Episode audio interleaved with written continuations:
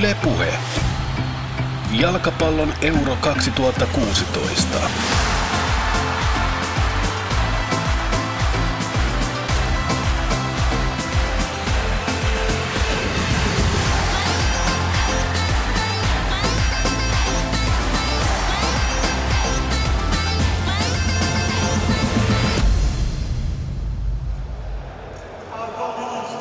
Yle Puhe, täällä Marseille. Tervetuloa seuraamaan jalkapallon Euroopan mestaruuskilpailujen toista välieräottelua, jossa vastakkain ovat isäntämaa Ranska ja Saksa. Ottelu virallisesti Saksa-Ranska näin päin, jos siellä jonkinlaisia tilastoja pidetään, kumpi on kotijoukkue, kumpi ei. 27 astetta on lämpötila Marseissa Stade Velodromilla, joka on alun perin rakennettu 1937, mutta nyt muotoiltu komeaksi uudeksi areenaksi. 67 000 henkeä pääsee sisuksiin katsomaan otteluita. Tämä on 6. peli, joka täällä nyt pelataan. Ranska pelasi Albania vastaan 15.6. täällä pelin. Saksa ei vielä tällä areenalla ole peliään esittänyt, mutta tänään tärkeässä paikassa Ranskaa isäntämaata vastaan. Saksa on tehnyt turnauksen aikana varsinaisessa pelitapahtumissa 7 maalia ja Manuel Neuer päästänyt vain 1 maalin. Toisella puolella 11 maalia Ranskan saldo, viimeisenä tuo Islanti-ottelu, jonka se voitti 5-2, ja 4 päästettyä maalia Hugo Llorisilla. Tämä kertoo tietysti jotakin myös näistä maalivahtien tasoista. Tietenkin myös Neuer päästänyt maaleja, kun tuo rangaistuspotkukilpailu Italiaa vastaan oli. Ja täällä muuten juuri tällä hetkellä vedetään sitten tätä Islannin kannustushuutoa, jossa kädet pään päällä yleisö taputtaa ja ranskalaiset antavat tällä tavalla oman suosionosoituksensa puolivälierissä hävinneelle Islannin joukkueelle. Tämä oli hieno ele, sanoisin näin. Koko lähes 70 000 katsomo antoi tällä tavalla todellakin ensikertalaiselle Islannille hyvät suosionosoitukset. Islantihan on jo palannut kotimaahan ja sielläkin saanut juhlavan vastaanoton. Tomi Kautonen tässä vieressäni arvioimassa tänään pelin tapahtumia, kuten eilen. Nythän loppuottelun vastustaja haetaan Portugalille, joka eilen voitti 2-0 Walesin. Tommi, mitä on odotettavissa, kun Ranska on kotiedun myötä tulessa? Ja jos arvokisoja ajatellaan aikaisemmin, Ranska ei ole pystynyt Saksan kanssa kamppailemaan kuin vuonna 1958 Ruotsin maailmanmestaruuskisoissa. Joo, toi on äärimmäisen mielenkiintoinen lähtökohta, että tietyllä tavalla Ranskalla on se kynnys ylitettävänä, että kova naapuri tänään pystytään kaatamaan. Niin, ja sekin on tilastollinen harvinaisuus, että nämä joukkueet eivät ole kohdanneet toisiaan Euroopan mestaruus lopputurnauksessa, mikä on jotenkin ihmeellinen asia. Tämä on ensimmäinen kerta, kun Euroopan mestaruusturnauksen, nimenomaan lopputurnauksen historiassa joukkueet kohtaavat toinen toisensa. Kaikissa maaotteluissa yhteensä Ranska ja Saksa ovat kohdanneet 27 kertaa, niistä 12 voittoa on tullut Ranskalle, 8 tasapeliä ja 9 sitten Saksalle. Ja viimeinen maiden kohtaaminenhan oli 13. päivä marraskuuta viime vuonna, tuo traaginen ikävä terrorismin täyteinen Stade Francella tapahtunut terroristihyökkäys, jossa Ranska voitti Saksan 2-0, mutta tilaisuus, jossa sekä Ranskan että Saksan joukkueet joutuvat jäämään stadionille yöksi ja toista 100 kuolonuhria sen tapahtuman myötä. Karmaisevia ajatuksia. Kuunnellaan tähän alkuun ensin, minkälaisista lähtökohdista Saksa lähtee tähän otteluun. 20 vuotta on pitkä aika siitä, kun Die Mannschaft juhli viimeisintä Euroopan mestaruuttaan. 2 vuosikymmentä myöhemmin Saksa on vakuuttanut kentällä ennen kaikkea tasaisuudellaan. 6. kerran perättäen 4 parhaan joukossa arvokisossa saattaa kieliä siitä, että pitkän odotuksen jälkeen 2016 voisi olla viimein Saksan vuosi. Saksalaisille on tullut historian varrelta tutuksi juuri kisaisääntien pudottaminen välierävaiheessa. Jättiläisten kohtaamisessa kaikki paineet kohdistuvatkin jälleen kisaisännän, tällä kertaa Ranskan harteille. Saksa pääsee otteluun kaikkea muuta kuin otollisista lähtökohdista. Joukkue kärsii avainpelaajiensa loukkaantumisista, eikä helpotusta tilanteeseen tuo myöskään Mats Hummelsin pelikielto.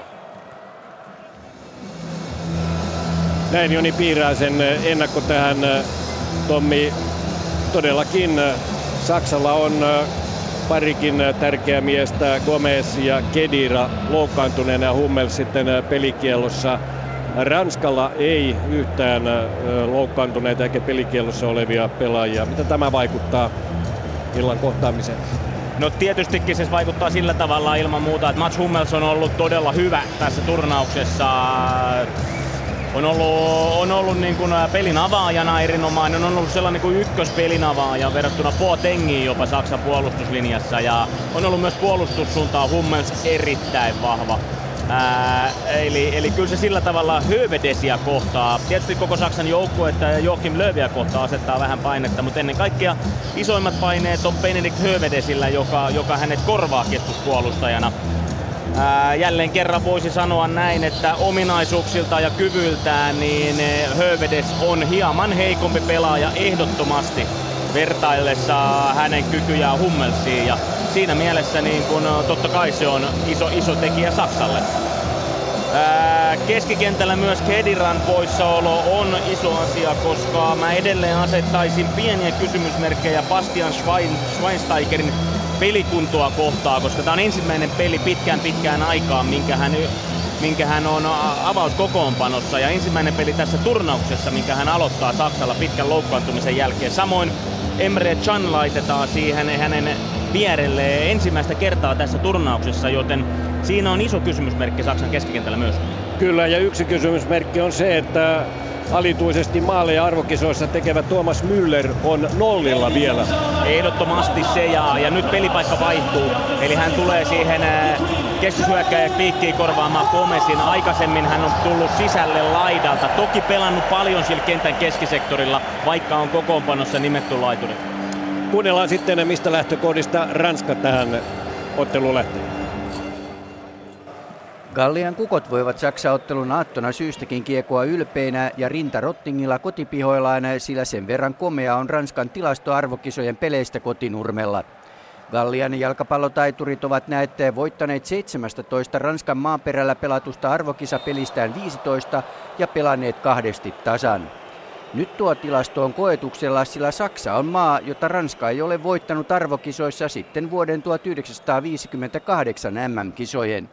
Maiden viimeisin kohtaaminen 2015 marraskuussa toki päättyi Ranskan 2-0 voittoon. Ranskalaismediassa on hehkutettu Ranskan erinomaista peliä Islantia vastaan. Samanlaisilla pelillä mediassa uskotaan Saksankin kukistuvan, varsinkin kun Saksalta puuttuu nyt useita runkopelaajia.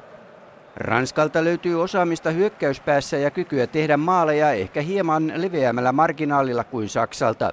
Mutta puolustuspelin on oltava tinkimätöntä, ettei Saksa pääse kentällä pallon kanssa päälle päsmäriksi. Ilman palloa Ranska on pulassa. Ranska on siis viimeksi voittanut Saksan arvokisoissa vuoden 1958 MM-kisoissa Ruotsissa. Tuskin on otollisempaa hetkeä kaunistella tätä tilastoa kuin tämä ilta. Kiekuuko Kallian kukko entistä ylpeämpänä Saksapelin jälkeen, se tiedetään ennen puolta yötä. Siinä Christer Sarlinin mainitsemassa ottelussa Just Fontaine teki 4 maalia. Tuskin tänään Ranskalta löytyy sellaista kaveria, joka Saksan verkkoon tekee 4 maalia. No joo, tuskin löytyy. Vaikea kuvitella, että tässä nyt ihan maali-ilottelua nähdään. Toivottavasti tietysti pelin kannalta olen väärässä, että toivottavasti ainakin maaleja nähdään, mutta että tuskin ihan noin monta. Niin, jos ajatellaan nyt sitten näitä Ranskan keskikenttäpelaajia verrattuna Saksan keskikenttäpelaajiin. Pogba, Matuidi, Griezmann, sitten Saksalla Emre Can, Bastian Schweinsteiger, Toni Kroos. Joo, hyvä huomio, koska siinä on iso tekijä tämän pelin ratkaisussa.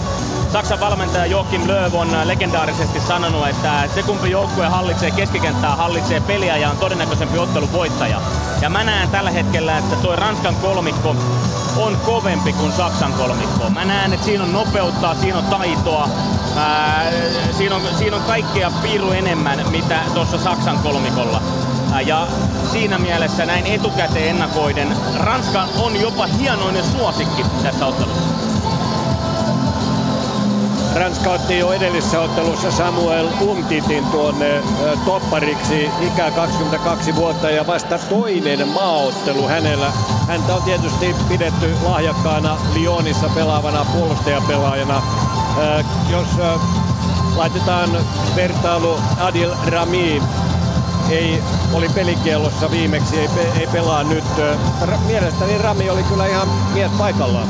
Turnauksen alussa Rami pelasi hyvin vakuuttavasti ja oikein tasapainoisesti ja pelasi vahvasti puolustuksen. Nyt mä uskon, että Umtitin valinta voi olla ehkä vastaus Müllerin pystyjuoksuihin. Ja Umtiti on nopeampi pelaaja kuin Rami. Eli jos joutuu juoksukilpailuun Müllerin kanssa, niin Umtitilla on paremmat kyvyt pärjätä niissä juoksukilpailuissa kuin Ramilla. Että tää voi olla yksinkertainen logiikka Didier Deschampsin ratkaisussa. Moussa Sissoko oli Islanti-ottelussa hyvä. Hän on fyysinen, vahva Newcastlein keskikenttäpelaaja. Sieltä tulee sitten toiselta puolelta Julian Draxler vastaan. Sissoko on varmasti vahva mies pysäyttämään Draxlerinkin. No mä uskon, että joo, Saksan vasen laita on osoittanut erinomaista kykyä tässä turnauksessa nimenomaan hyökkäyssuuntaan. Jonas Hector on erinomainen nouseva laitapakki, hyökkää hyvä vasenjalkainen laitapakki. Julian Draxler on ollut legendaarisesti sanoen liekeissä tässä turnauksessa. Eli kyllä mä uskon, että Sissokon valinta myös on osittain sitä, että pysäytetään Saksan vahva hyökkäävä vasenlaita. Näin varmasti. Marseille stadionilla edelleen tutut rituaalit, valkoinen Saksan paita on tuotu tuonne kentälle ja sitten isäntäjoukkueen Ranskan paita, sininen paita tuonne oikealle puolelle sinne ranskalaisen päätykatsomon osan eteen ja nuorten voimin. Sanoisin, 30 nuorta on noita isoja valtavia paitoja tuolla nostamassa ja edelleen valokuvaajien parvi tai oikeastaan armeija odottaa tuolta tunnelista joukkueita saapuvaksi kentälle. Jos vertaa eiliseen toiseen välieräotteluun, niin noita on ehkä, olisiko 3-4 kertaa enemmän tuossa valokuvaajien armeijaa tuolla. Näin varmasti on. Ja odotukset ovat korkealla. Todellakin kuuma päivä Marseillessa tänään. Varmasti päivälämpötila hipoi 30, ehkä ylikin oli. Nyt illalla lämpötila on 27 astetta ja varmasti helteiset olot. Eilen, Tommi, otit jo kiinni siihen, että kun Portugali voitti eilen Walesin, sillä on 1 päivä enemmän aikaa palautua. Eli nyt sekä Ranska että Saksa joutuvat täällä aika helteessä odottamaan tai hakemaan voittoa, ja sekin on mahdollista, että tässä mennään jatkoajalle ja vielä rankkareillekin. No varsinkin jos tänään mennään pitkän kaavan mukaan, niin kyllä mä näen, että sillä voi olla jonkunlainen vaikutus sunnuntaita varten, mutta toisaalta pelataan viimeisiä pelejä tässä turnauksessa, ja jos selvitään finaaliin, niin kyllä sä nyt ehkä jaksat sen punnertaa päivän vähemmällä palautumisellakin, mutta sillä voi olla joku pieni merkitys kuitenkin. Näin varmasti on. Ottelun oikeudenjakajana on italialainen Nicola Rizzoli ja hänen avustavansa Elenito Liberatore ja Mauro Tonolini. Ja sitten tietysti maalituomareina Daniele Orsato ja Antonio D'Amato.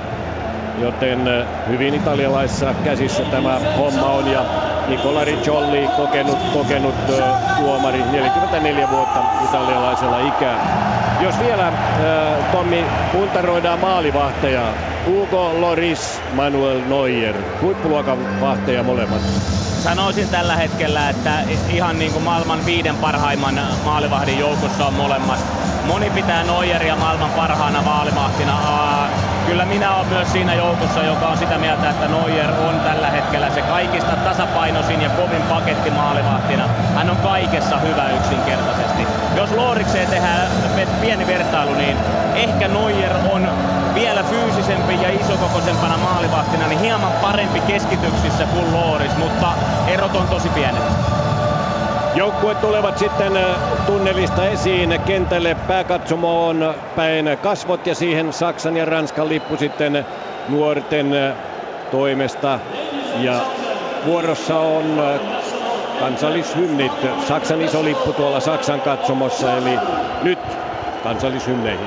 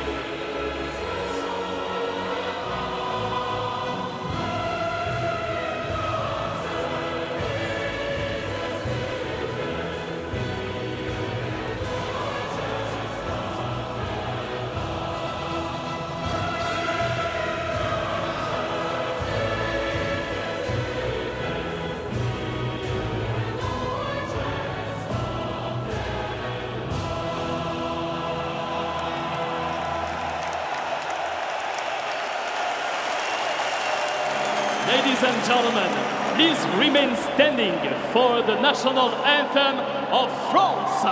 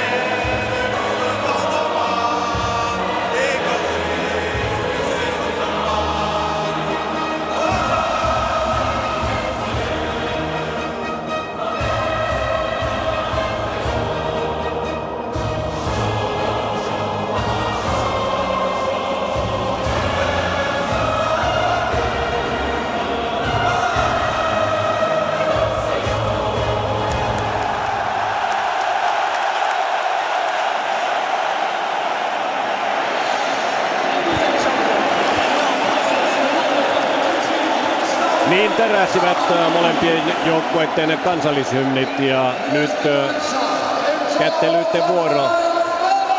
Saksan joukkue siinä kummissa mustissa verryttelyasuissaan ja Ranskan joukkue sitten summan sinisissä asuissaan ja sieltä sitten verryttelysuseroiden alta paljastuu Ranskan joukkueen koko sininen peliasu ja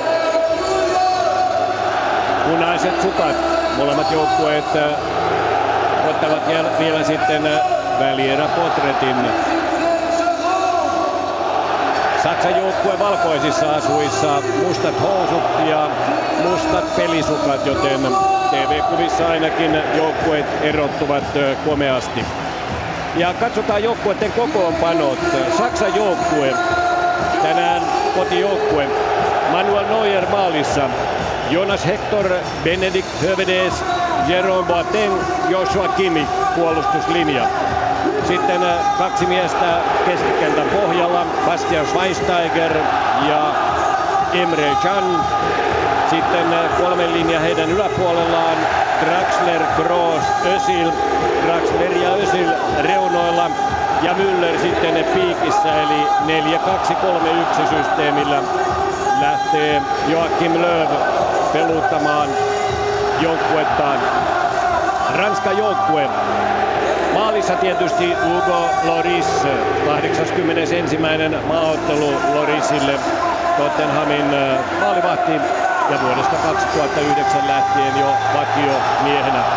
Sitten Patrice Evra, Samuel Umtiti, Laurent Koscielny ja Bakary Sanjaa puolustuslinja. Heidän edessään kaksi alintamiestä ovat Blaise Matuidi ja Paul Pogba. Sitten kolme miestä edessä. Payet, Sissoko laidoilla, Griezmann keskellä ja piikissä Giroud, eli 4-2-3-1 järjestelmä myös tässä.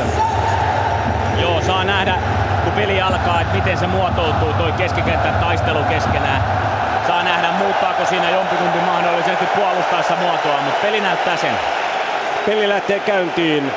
Ja valtava yleisönä meteli Marseille Stade Velodromilla, ranskalaisten aloitus ja Ranskan pallo. Koscielny pistää pitkää Giroulle ja Boateng joutuu palauttamaan jo siellä Neuerille, joka joutuu ottamaan rinnalla pallon alas. Siinä oli jo heti ensimmäinen vaaran paikka, mutta Neuer selvitti tuon mainiosti. Toki ei pystynyt käsillään palloa ottamaan kiinni. Ja nyt lähtee sitten Saksa hyökkäämään. Emre Can ensikertalainen ensimmäistä kertaa pallossa kiinni, mutta tuo huutomyrsky taisi jo pysäyttää sitten miehen tuohon Ranskan kenttäpuoliskon ensimmäiselle neljännekselle. Sitten tulee Kroos pallon kanssa ja Müller, mutta hätiin tulee Sagna. Toimittaa pallon lähelle keskiympyrää, siellä Griezmann jo päineen pelissä mukana.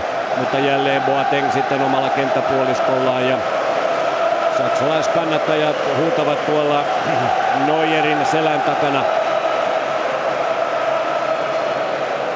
Hector yrittää päästä sitten vasenta kaistaa ylöspäin, mutta pallo ajautuu jo rajoilta ulos.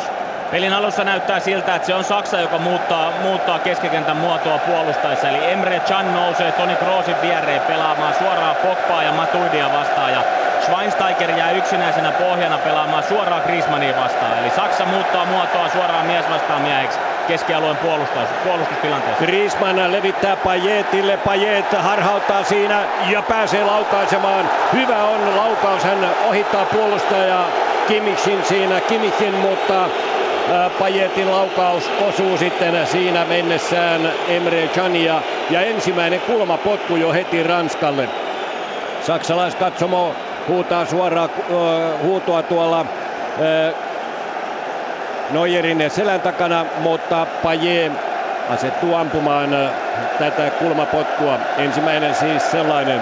Umtiti on siellä valmiina, Griezmannille pallo annetaan ja sitten Kroosin jalasta pallo tuonne keskiympyrään, jossa vastassa on Sagna ottamassa palloa itselleen. Sitten Sissoko pääsee keskittämään, mutta pallo osuu siinä välillä saksalaispelaajaan. Sitten kärjestä haetaan Draxleria. Draxler ei kuitenkaan palloa saa. Pientä peliä sitten Kroos ja kumppanit ja loppujen lopuksi sitten joutuu Höwedes antamaan alaspäin Neuerille, joka pistää pitkän pallon Canille jälleen. Can on selvästi, kun nyt ensimmäisen kerran pääsee peliin mukaan, todella ärhäkkäällä pelipäällä. Joo, on, ja Matuidi tuli myös siihen, että tällä hetkellä näyttää äärimmäisen mielenkiintoisella keskikentän kaksinkamppailu. Siinä tullaan näkemään nyt pelin alkuminuuttien perusteella tosi kovia vääntöjä. Kyllä. Evra heittää rajaheiton.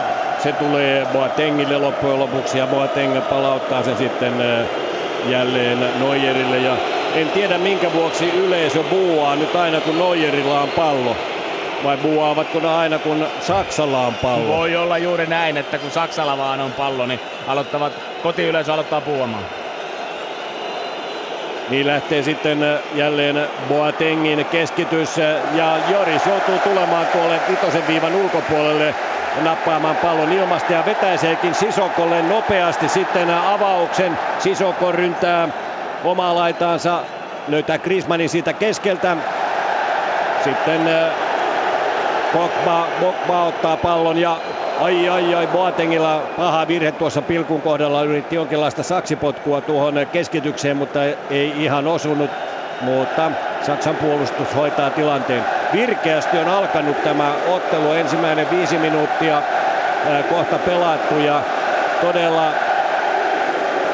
virkeää peliä esittävät molemmat joukkueet. Toki ehkä tässä nyt Ranskalla hieman etulyönti tällä hetkellä on, varsinkin kun yleisö mylvii ja kannustaa Saksan ja Ranskan joukkuetta. Payet kaadetaan, vapaa potku. Sen Matuidi antaa Pogballe, Pogba pistää Griezmannille, Griezmann sitten reunalle Sagnalle, Sagna joutuu antamaan Griezmannille takaisin, mutta sitten Griezmannin hyvä leipominen pallon kanssa ja sieltä tulee vaarallinen tilanne, jonka Kimmich kuitenkin tuolla oikealla puolella torjuu. Sitten tulee pallo jälleen, tällä kertaa Evra jalasta sinne kohti Payetta, mutta hän ei palloa saa.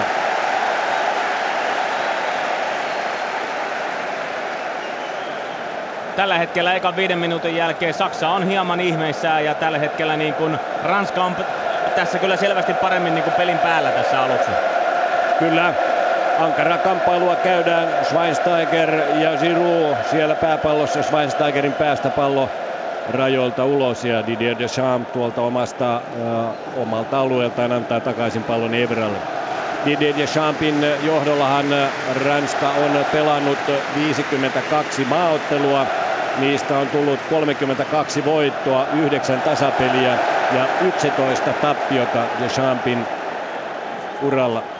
Se huomioitavaa, no niin, katsotaan, nyt tulee sitten vahvasti jälleen Ranska, mutta puolustus torjuu Saksan puolella ja Can yrittää pistää palloa eteenpäin, ei siinä onnistu.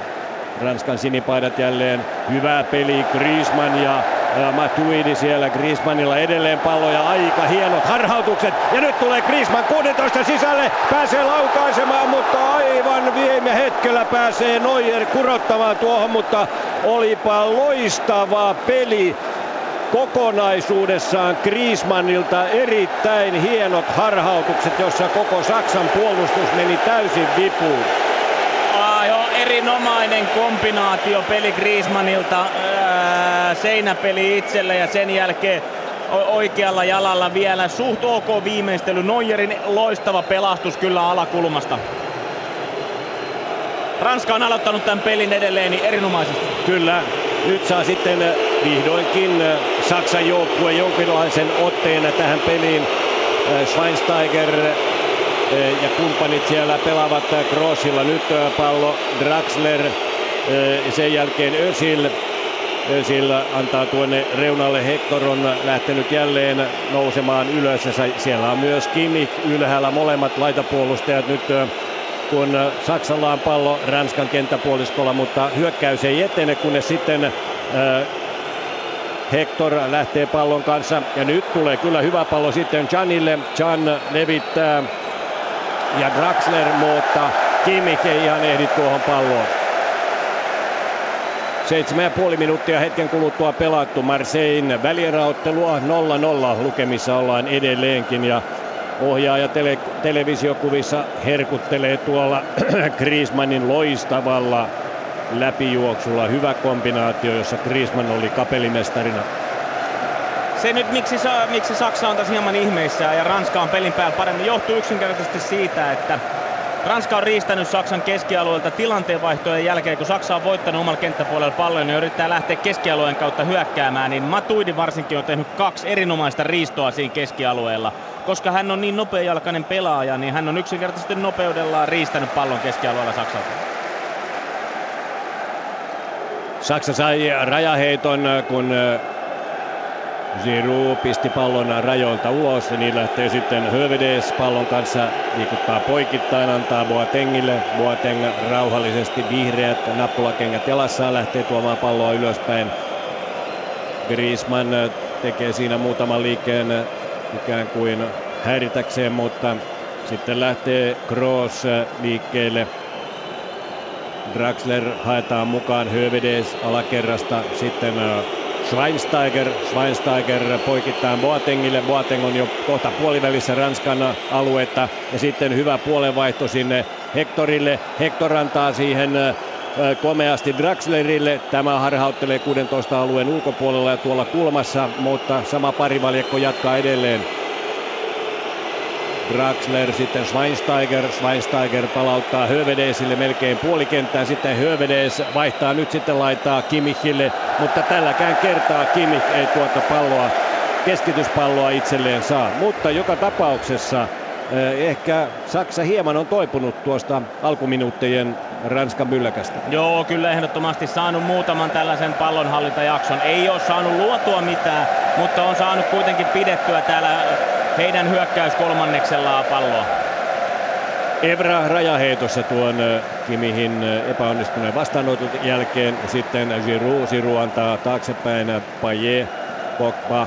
Häntä siinä vähän rikotaan. Kyllä Draxler rikkoo, vetää se jalat alta Pogbalta ja tämä näyttää, että kyllä noteerasin tämän ja vapaa potku Ranskalle omalta kenttäpuoliskoltaan ja sitä Umtiti Lyonin keskuspuolustaja antamaan. Ottaa muutaman taka-askeleen. Näyttää sitten, että pistän pitkän tulemaan. Siihen tulee myös Pogba vierelle, mutta Umtitin nosto lähtee korkealle. Se tulee Giroudin päähän. Sitten Griezmann. Tämä kaksikko on pelannut erinomaisesti viimeiset ottelut. He ovat löytäneet toinen toisensa. Toinen pudottaa yleensä Giroud Griezmannille ja Griezmannille tulee siinä sitten tekopaikkoja. Joo, heidän yhteispelinsä on ollut erinomainen. He lukee toistensa liikkeitä loistavasti ja yhteispeli on, siinä on sellainen, niin kun, se tarvii katseen vaan pelaajalta toiselle, kun he lukee toistensa liikkeitä ja täydentää toisiaan. Draxler jälleen pallossa kiinni, lähtee tuomaan John Özil, tuo antaa Kimmichille ja Kimmich pääsee keskittämään, mutta Evra on jalkoinen välissä ja rajaheitto suurin piirtein tuosta 16 viivalta. Kimmich sitä linkoamaan siis Saksan hyökkäyksen oikealta sivustalta. Özilin kautta Kimmich antaa pallon, sitten Schweinsteiger antaa Boatengille. Boateng lähtee katsomaan vähän sivuttaen siinä ja sitten yrittää hyvää palloa tuonne ylösnouseelle Jonas Hectorille, mutta Hectorihan ei ehdi tuohon palloon. Nyt nämä ruokinnat, joissa Hectoria ja Kimmichiä puolenvaihdolla ruokitaan, eivät ole ihan menneet tarkoitetulla tavalla perille. Ei, molempien Hövedeksin ja Boatengen noissa avaavissa syötöissä on ollut heikko laatu. Rajaheittoa, Sangnaa heittää. Tavoittaa Griezmannin, mutta vain hetkellisesti ja niin tulee jälleen sitten Saksa. Valkopaitaiset saavat koneensa yskähdellen käyntiin ja nyt on jo muutama minuutti menty sitten saksalaisten hallitessa tätä peliä. Pelin painopiste on siirtynyt nyt Ranskan kenttäpuoliskolle. Özil löytää keskeltä Müllerin. Müller antaa taaksepäin Schweinsteigerille. Tämä Hövedesille. Hövedes levittää jälleen vasemmalle Hectorille. Sanjaa vastaan. Hector joutuu palauttamaan pallon Hövedesille, sitten Schweinsteiger ja poikittain liikutellaan. Nyt ollaan jo oikealla laidalla Boatengin kanssa. Sitten Özil tulee apuun, levittää Kimmichille. Kimmichiltä hyvä Canille. Can pääsee keskittämään ja nyt on paikka Müllerillä, mutta ei onnistu. Ei onnistu Müllerkään viimeistelyssään. Edelleenkin maalintekosarakkeissa on nolla miehellä ja siinä oli myös Draxler hyvin siellä takatolpalla, mutta ei millään ehtinyt sitten tuohon Müllerin laukaisuyritykseen, joka tietysti oli tarkoitettu tuonne maalin taka-alanurkkaan. Joo, kyllä tuota paikan puolikkaaksi voi kutsua. Müller joutui toki vaikeasta asennosta, sen yrittää sitä viimeistelyä, eli liukumalla vähän, että ehti palloa, mutta kyllä siinä nyt paikan puolikkaasta kyse oli. Ja siinä ensimmäisen kerran päästiin kontrolloidusti syöttelemällä hyökkäämään Patrice Evran selustassa olevaa tilaa, ja heti se aukasi hyvän syöttöpaikan keskelle, eli tämä on kyllä varmasti Saksalta ihan suunnitelmallista. Kyllä, koska niin monta näitä laitapuolustajille tulevia syöttöjä tässä nyt on nähty, mutta toistaiseksi vain tämä yksi on onnistunut sitten kunnolla. Nyt pääsee Hector sitten Sissokon kanssa vastakkain. Draxler on myös siellä, pystyy antamaan Kroosille, Kroos saa Hövedesiltä takaisin, sitten pystysyöttö, hyvä pystysyöttö sinne Özilille ja Sergen Can pääsee laukaisemaan ja tuo oli yhtä hyvä paikka kuin Griezmannilla, tilanne jatkuu vielä ja vieläkin siellä on Özil ja kumppanit pallon päällä 16 sisällä, mutta sitten sinipaidat purkavat sen keskimmälle kenttään, mutta siinä oli tuhannen taalan paikka myös Saksan joukkueella. Sekin oli erinomaisesti rakennettu paikka. Nyt on sellaiset maalivahtien hyvät pelastukset kyllä tasan 1-1, että ihan samalla lailla Lloris pelasti hyvin alakulmasta niitä Neuer pelin alussa. Kyllä. Voidaanko jo nyt Hannu-Pekka sanoa, että Saksa kenties on tullut takas peliin mukaan? No, taisin sanoa jo vähän aikaa sitten. Ottelua on pelattu 14,5 minuuttia. Todellakin vahva Jorisin pelastus tuolta hänen oikealta puoleltaan alakulmasta venyttää kätensä samalla tavalla kuin Neuer tuossa Griezmannin läpimenossa vasemmalta puolelta. Griezmann on jälleen hätyttelemässä sitten Saksan keskuspuolustusta, mutta Boateng pystyy palauttamaan pallon Neuerille. Tämä takaisin sitten kentälle, niin lähtee Kroos jälleen ylöspäin, antaa Draxlerille, Draxler siihen Hectorille, ja nyt tulee laukaus sitten pitkältä lähtee Müller kokeilemaan tuota nollansa muuttamista mahdollisesti mukavampaan lukuun, mutta suoraan keskelle Lloris ottaa sen varmasti syliinsä. Sitten pudottaa pallon ja tuo sen jaloillaan 16 alueelle lähtee keskittämään, tavoittaa jälleen Giroudta, mutta Kimmich on siinä hyvin mukana. Boatengille tulee kakkospallo, sitten Özil oikealla laidalla antaa Müllerille, Müller Canille, Can uudelleen. Se täytyy sanoa, että Emre Canin esitys, Liverpoolin keskikenttäpelaajan esitys, on ollut kyllä pirteä tämän ensimmäisen 15 minuuttia. Joo, ja nyt se syy, miksi Saksa on päässyt tähän pelin parempiin mukaan, on se, että he on päässyt kontrolloiduilla maata pitkin menevillä syötöillä niin kuin pystynyt puhkaiseen Ranskan keskikentän. Ja nyt tulee jälleen hyvä puolenvaihto sinne. Mülleriä tavoitellaan tuolta pilkun kohdalta. Erittäin hyvin on Hector kyllä pelannut tuota omaa paikkaansa, noussut puolustajan tontilta syöttämään miehiä. Sitten lähtee Pogba. Lähtee voimakkaaseen nousuun, pystyy antamaan sitten vasemmalle puolelle Payetille, Payet, Kimmich häntä vastassa, Payet harhauttaa toisenkin kerran, mutta sitten Kimmich kaatuu siinä Payetin tönäisystä ja niinpä Saksalle vapaa potku. Edelleen täytyy sanoa tästä nuoresta Joshua Kimmichistä Saksan oikeana pakkina. Kaveri on keskikenttäpelaaja koulutukseltaan. Hän ei kovin montaa 1-1 tilannetta omalla laidallaan pelatessaan laitapakkina, niin puolustussuuntaan hän ei ole hävinnyt tästä koko turnauksessa.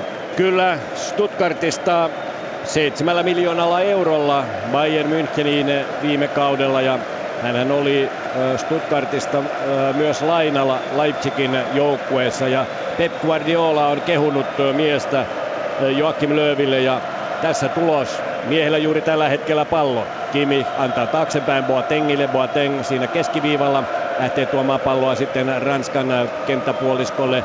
Keskeltä löytyy Schweinsteiger, jonka pelikunto oli hieman arvoitus, mutta Löwin luottopelaaja Schweinsteiger näyttää olevan ihan hyvässä pelikunnossa.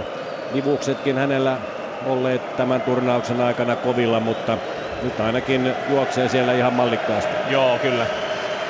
Boateng levittää jälleen oikealle puolelle Kimmichille. Nyt on kyllä Ranska ollut tässä helisemässä. Müller ottaa pallon. Özil pistää palloa Canille eteenpäin, mutta huonolla osoitteella se oli Draxler, joka yritti syöttää Cania. Se syy on yksinkertaisesti se, että Saksa pääsee tuohon Ranskan keskikentän ja puolustuslinjan väliin niin sanotulle kymppialueella ja taskuihin nyt kontrolloidusti syöttämällä maata pitkin. Eli he puhkaisee syötöillä Ranskan keskikentän. Ja yksi ongelma tällä hetkellä on, että Sissoko oikeana laitalinkkinä on määrätty pelaamaan ihan suoraan miesvartioinnissa Jonas Hectoria vastaan. Ja hän seuraa laidassa vaan Hectorin nousut eikä tiivistä puolustustilanteessa ollenkaan keskustaa kohti. Ja se aiheuttaa Ranskan keskikentälle sen, että siellä on tyhjää tilaa tällä hetkellä jonkun verran keskikentän keskisektorilla. Saksalaiset riistävät Griezmannilta pallon ja lähtevät vastaiskuun. Kroos pallon kanssa levittää jälleen Kimmichille oikealle puolelle. Häntä vastassa Evra. Evra on kuin judo-otteluun lähtevä judoka tuossa Kimmichin edessä välillä. Sitten Saksa joutuu vähän pakittamaan siinä. Sitten lähtee kova keskitys, jolla Mülleriä tavoitettiin, mutta Koscielny päineen välissä ja pallo keskikentälle. Aina Hövedesiin jalkaan asti. Sitten jälleen Özil. Kroos pallon kanssa kiertää siinä Griezmannin. Saa pallon takaisin Özililtä. Kroos lähtee tulemaan 16 sisälle, kovaa kyytiä ja pääsee keskittämään. Ja näin tulee ensimmäinen saksalaisten kulmapotku. Ensimmäisenä 5 minuutin aikana jo Ranskalle kulmapotku, mutta nyt sitten Saksan ensimmäinen. Ranskalaisten suuri kannattajaryhmä tuolla Hugo Llorisin selän takana, ja Müller näyttää olevan sitten targettina siellä, kun Kroos nähdäkseni on siellä kulmalipulla. Näyttää vähän käsillään kaikenlaista merkkiä ja siellä haetaan sitten paikkaa. Ja hyvin pallo tulee, mutta Koscielny tulee kaikkien takaa ja puskee pallon keskikentälle. Ranskan nopea hyökkäyksen alku tyrehtyy, mutta toisella kerralla päästään jo sitten vahvaan vauhtiin. Sissoko ja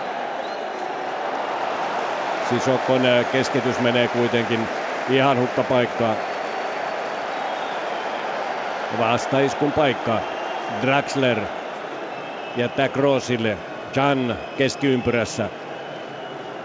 Takaisin Kroosille. Kroos pyörittelee kengällään palloa. Saa hyvin pallon itselleen. Tulee 16 sisälle, mutta ei pääse laukaisemaan. Ja siinä sitten kaksi miestä jopa vähän kampittaa Kroosia, mutta saksalaisten aneluista huolimatta erotuomari Nicola Rizzoli on kylmä viileä, näyttää, että ei pilkkua. Kyllä siinä Pogba vähän astuu kyllä Kroosin kantapäin. Kyllä siinä pieni kontakti oli, mutta kova olisi ollut tuomio, jos tosta Rizzoli olisi pallon pilkulle vienyt, mutta kyllä siinä kieltämättä kontakti oli. Sissoko on tällä hetkellä tuolla vasemmalla kaistalla vastaanottamassa palloja, jos niitä ranskalaisilta sinipaidoilta tulisi, mutta nyt kyllä näyttää siltä, että Saksa on ottanut tuon keskikentän hallinnan. Pitää täysin paikkansa, kyllä. Kroos jälleen pallon kanssa. Ranskalla oli hyvä ensimmäinen 5-minuuttinen, mutta nyt Saksa on selvästi päässyt tähän peliin mukaan. Özil lähtee nyt sitten tuomaan palloa eteenpäin. Hyvä harhautus. Kimmihille tulee pallo oikealle puolelle. Pääsee laukaisemaan vasurillaan, mutta siinä on Umtitin kylki vastassa ja pallo palautuu sitten ranskalaisille kentän puolivälin, oman alueensa puoliväliin. Ja siinä Giroud ihmettelee, kun pallo karkaa monta kertaa jalasta ja samaan aikaan jo sitten jälleen Kimmich tuomassa palloa ylös, mutta vastassa on tällä kertaa Sissoko. Sitten Griezmann yrittää puskea Giroudlle palloa, sen jälkeen Sissoko. Griezmann saa kuitenkin pallon ja siitä reunalta yrittää lähteä liikkeelle, mutta ei pääse Griezmannkaan nyt sitten ohi Kimmichistä ja Schweinsteigeristä, ja niin tulee jälleen Saksan vastaisku. Kimmichillä pallo. Nyt on nuori mies ollut tärkeässä roolissa koko ajan tämän viimeisen 5 minuutin aikana. Ja sitten jälleen Mülleriä haetaan. Kroosin syöttö tuonne 16 sisään, mutta Müller liukastuu. Pelin on kääntänyt Saksalle niin kuin myös se, että nyt Schweinsteiger, Emre Can, Toni Kroos. He voittaa tällä hetkellä kaksinkamppailut keskialueella ja sitä kautta peli on kääntynyt Saksalle. Kedira ei tarvittu tähän otteluun loukkaantuneena.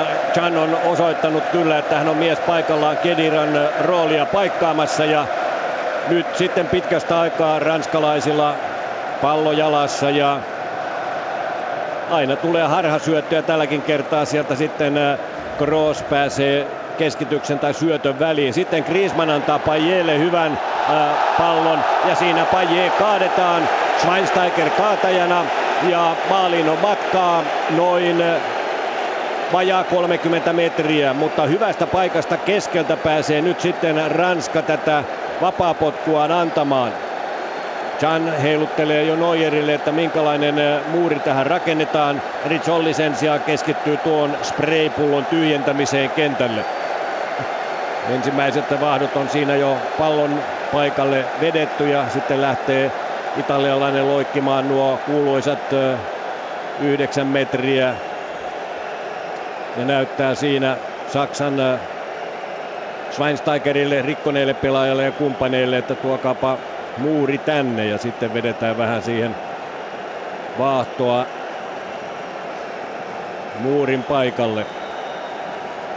Schweinsteiger yrittää ottaa siinä vähän ennakkoa ja siinä on pallon takana sitten Payet. On siinä myös Matuidi, 3 miestä. Ja Neuer huutelee muurilleen ohjeita. Neuerin muuriin on liittynyt myös yksi sinipaitainen, joka taitaa olla Pogba. Ja sitten ei, Pogba on kyllä pallon takana yhdessä Griezmannin kanssa. Ja Payet siinä myös sekä Matuidi. Ja siitä lähtee sitten hyvä laukaus. Payet loppujen lopuksi vetäisee oikeallaan, mutta Neuer heittäytyy sinne, kun pallo leijuu muurin yli. Hyvin on Neuer tässä tilanteessa mukana. Ei ole vaikeuksia. Pallo suuntautuu sen verran keskelle, että ei siinä ole vaikeuksia Manuel Neuerilla. 30-vuotias Bayern Münchenin maalivahti. 71. maaottelu hänellä meneillään ja pelannut kaikki 5 aikaisempaa ottelua Saksan maalin suulla. Ja kuten jo alussa totesin, niin 4 päästettyä maalia. Vain 1 päästetty maali Saksalla. Se oli tuo Italia-ottelu ja sen puolivälierä peli, joka sitten meni rangaistuspilkuille, ja siinähän tietysti Neuerkin joutuu päästämään 5 maalia selkänsä taakse. Mutta nyt tulee Saksa jälleen ja Saksa saa toisen kulmapotkun, ja tällä kertaa se tulee oikealta puolelta ja sitä rauhallisesti antamaan Özil. Kroos tulee siihen myös valmiina ottamaan lyhyen kulman, jos tarvitaan. Payet ja Evra sitten siinä edessä, ja niin lähtee Kroosin keskitys. Se tulee hyvin tuonne Canin päähän. Sitten Draxler joutuu kantapäällään vähän kikkailemaan ja kikkailee pallon aina Kimmichille asti lähes puolikenttään. Sen jälkeen Boatengin puolenvaihto. Schweinsteiger ottaa rinnallaan pallon alas, mutta kyllä pystyy pitämään sen vielä kentällä ja kikkailee sitten siinä. Pystyy syöttämään hyvin vielä kulmalipulta. Antaa sen Draxlerille. Sitten Draxler, Özil pääsee laukaisemaan ja vetää sen suoraan Umtitin naamaan. Ja sen jälkeen tulee Schweinsteigerin paluupallo. Vasta palloon tuolta 28 metristä pääsee Schweinsteiger vetäisemään. Ja Lloris torjuu yhdellä kädellä pallon jälleen kulmaksi.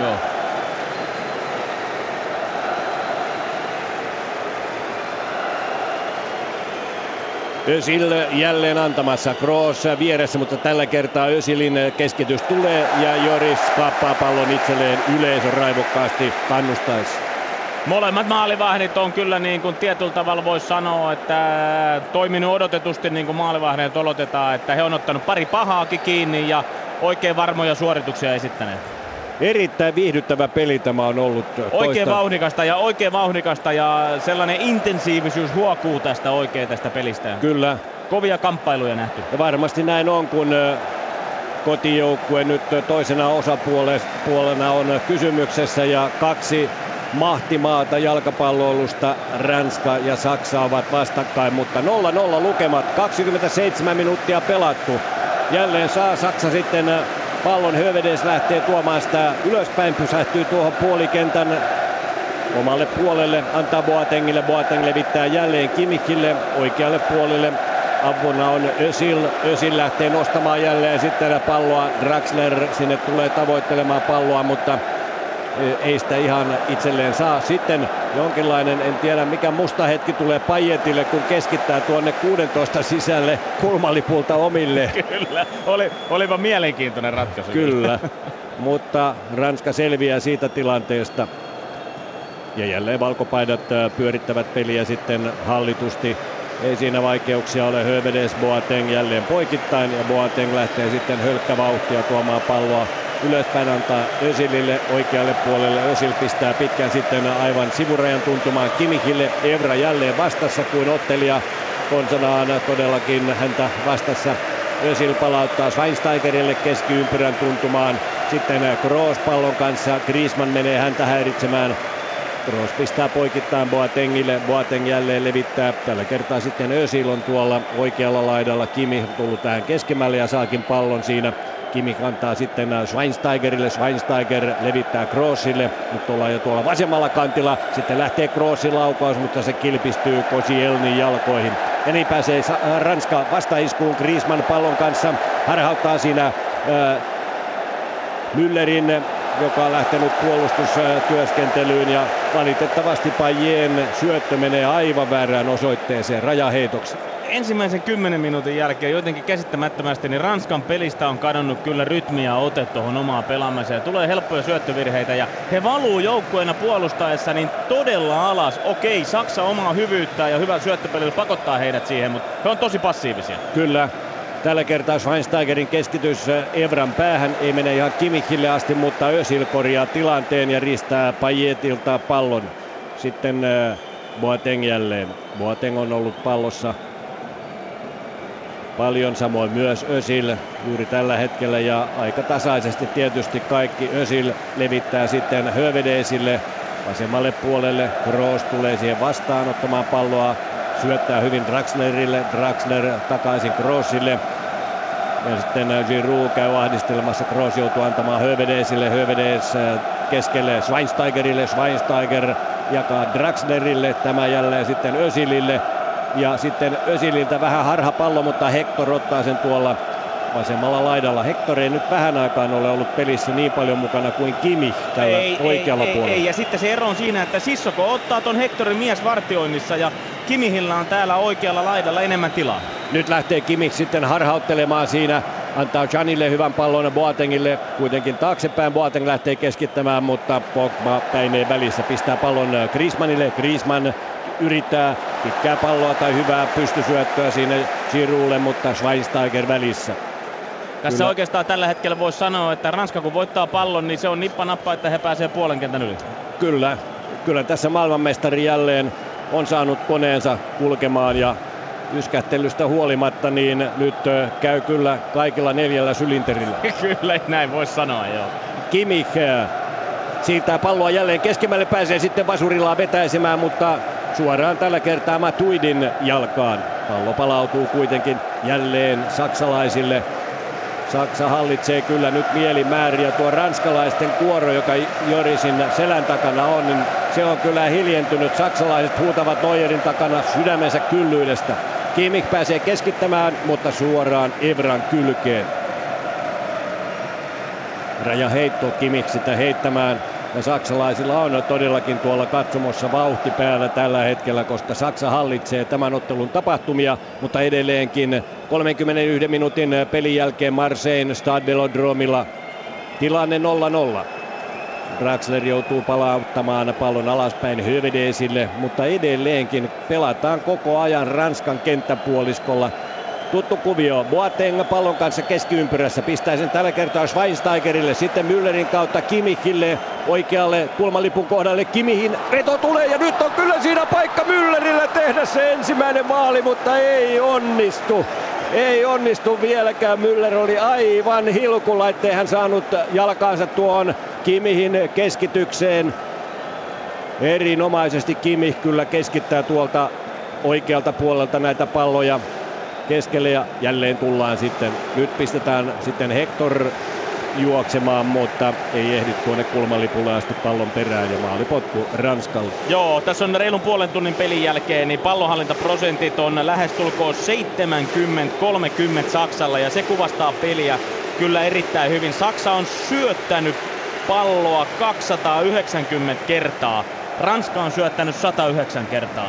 Se kertoo tämän pelin kuvan kyllä niin kuin tällä kertaa toi tilasto ihan täysin. Kyllä ja samoin nämä maalintekoyritykset 10 Saksalla, niistä 4 kohti maalia. Ranskalla nuo 2 kyllä ensimmäisen noin 7 minuutin aikana tulleet nekin tietysti kohti maalia. Kyllä. Sitten tulee huono avaus siellä, mutta ei saa Saksakaan tuota ranskalaisten töpeksintää hallintaansa ja niin lähtee Evra ylös.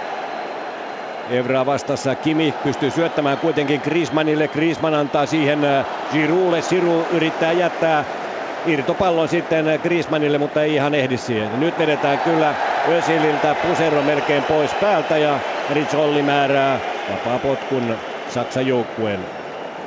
Didier Deschamps osoittelee siellä omilleen.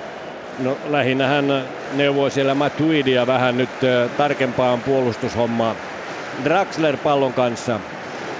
Jakaa sen vasemmalle kaistalle Hectorille. Hector antaa Hövedesille vasemman puolen keskuspuolustajalle. Hövedes sitten Poikittain Özilille. Özil tulee hyvin hakemaan palloa.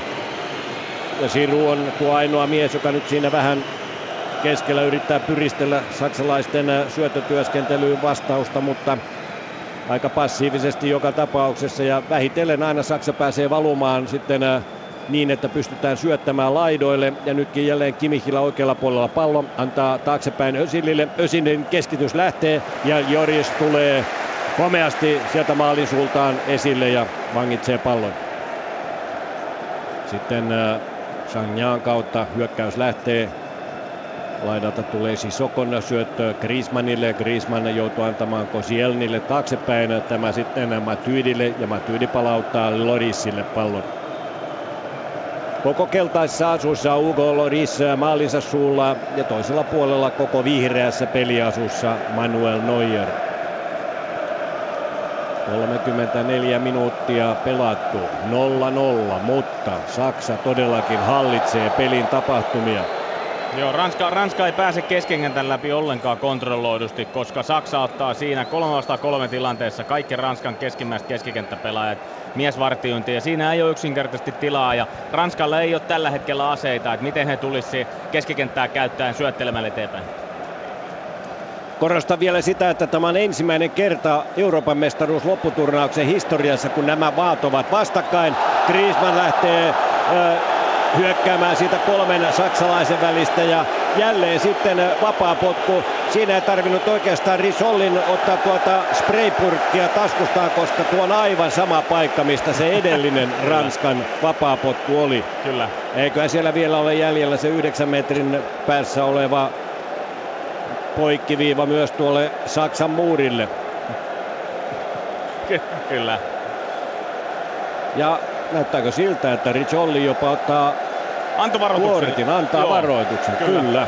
Antoi Emre Canille varoituksen. Uskoisin, että suun soitus. Emre Can, ensimmäinen ottelu tässä turnauksessa. 7. maaottelu Saksan paidassa. 22 vuotta ikää. Liverpoolin keskikenttäpelaaja, pystyy myös pelaamaan oikeaa puolustajaa, jos tarve niin vaatii, mutta siellä on tällä hetkellä Joshua Kimmich, joka on erinomaisesti pelannut ensimmäisen 35 minuuttia Saksan paidassa, eikä Kimmichilläkään ole kuin vasta 5. maaottelu. 3 peliä tässä turnauksessa. Näyttää siltä, että Pogba vetää tanvaparin, että Payet saa yrittää ensimmäisen, nyt näyttää siltä, että mahdollisesti Pogba on.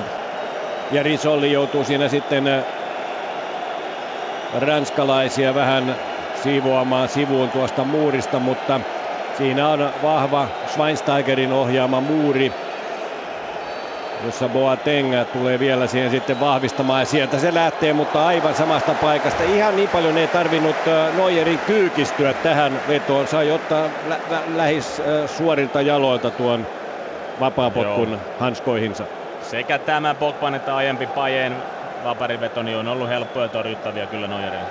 Schweinsteigerilla pallo, pyöräyttää sitä pari kertaa tuossa nappulakengillään.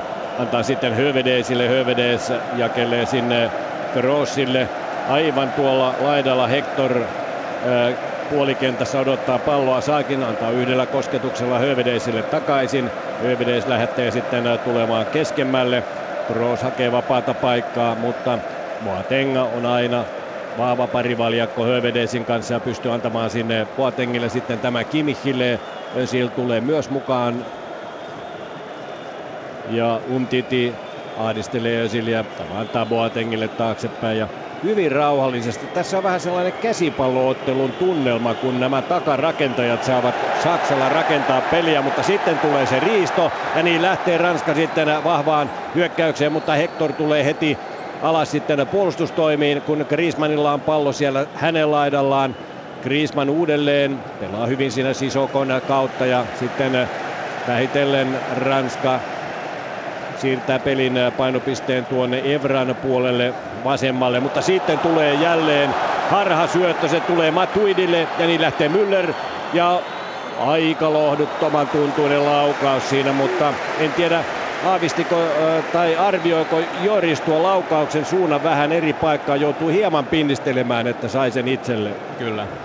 Laukaus oli muuten aika heikko. Joo, ja aika pienestä kulmasta. Kyllä. Ja jälleen tulee sitten tällä kertaa Sanjaalle harhasyöttö. Näitä Ranskan harhasyöttöjä on ollut useita. Kyllä. Ja se on yksi syy siihen, miksi Saksa on päässyt tässä peliä pyörittämään, kun palloja tulee ihan ilmaiseksi valkopaidoille. Kimmich jälleen pallon kanssa. Antaa Schweinsteigerille, joka tulee siihen Kimichin puolelle oikealle, mutta on lähellä keskiviivaa. Sitten lähtee keskustaan, heittää sinne syötön Hövedesille. Hövedes antaa Kroosille, sitten Draxler takaisin Kroosille.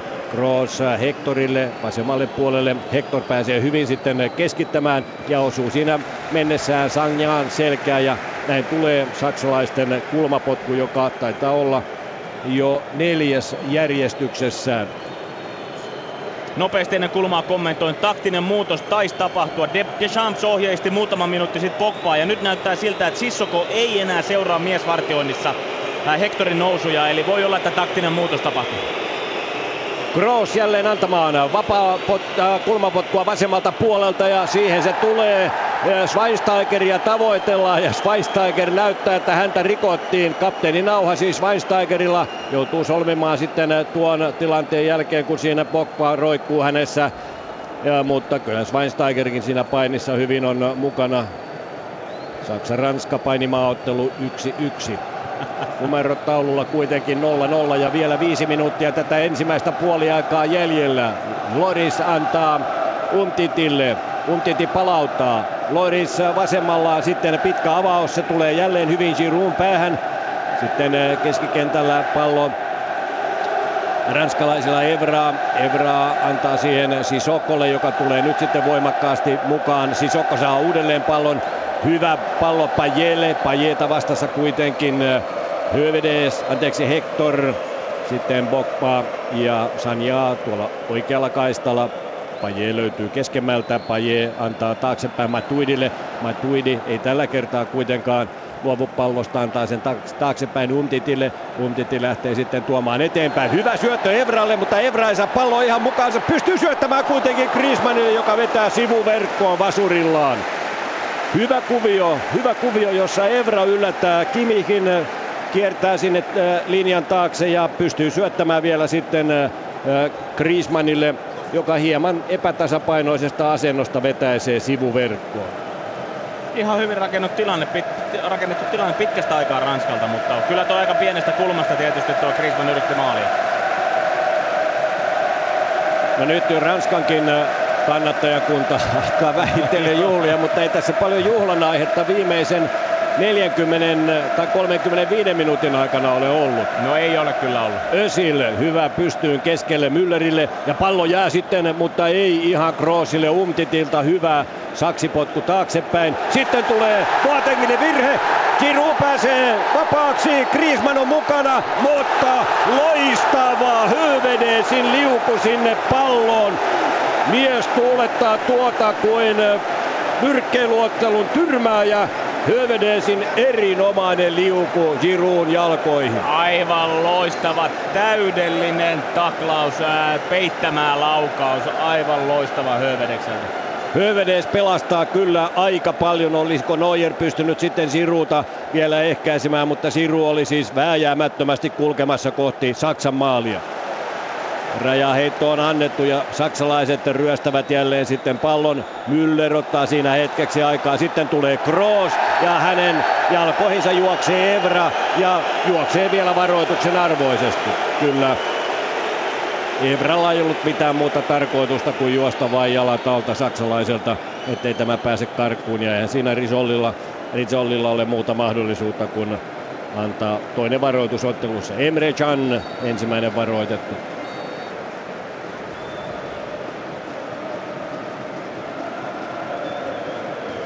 Özil, vapaapotku annetaan lyhyenä, Boateng.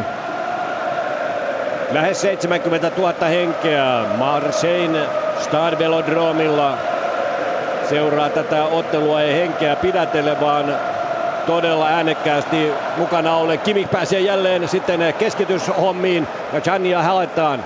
Pallo tulee kuitenkin 16 alueen ulkopuolelle ja sitten Matuidin kukkasyöttö jälleen. Matuidilla on ollut näitä, hän ei oikein malta ottaa palloa hallintaan, yritti jälleen pistää sitten nopeaa tuonne Griezmannille. Ehkä se jonain kertana onnistuu. Kimmich jälleen antaa hyvin siihen Müllerille. Müller liukastuu jälleen. Müller on nyt pariin kertaan ratkaisupaikassa liukastellut tuossa ja 16 alueen siinä kulmalla ihan päätyviivan kohdalla, josta yrittää keskitystä sitten ylöspäin maalille, niin liukuu omia aikojaan. Tämä on kyllä niin kuin ihan systemaattisesti tässä Saksan hyökkäyspelissä, että he pelaa leveyteen Kimmichille, Evra irrottautuu omalta paikalta, sen jälkeen joko Can keskialueelta tai Müller keskushyökkäjän paikalta juoksee Evran selustaa ja sinne yritetään pelata palloa. Se on ihan selvästi systemaattista. Kyllä ja kun se on tässä nyt 40 minuuttia näkynyt, niin on ihme, että ei Ranska pysty tähän millään tavalla sitten vastaamaan. Kyllä.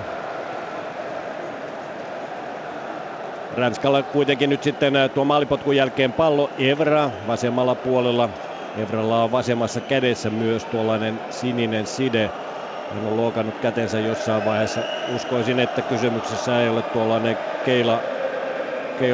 keilaajan suojakäsine, jota käytetään. Nyt Evra pääsee sillä puolen jalkaa juuri nostamaan pallon sitten tuonne takanurkalle. Ja sieltä tulee Hector ja toimittaa pallon päädystä ulos, joten toisen kerran Ranska pääsee tässä antamaan kulmapotkua.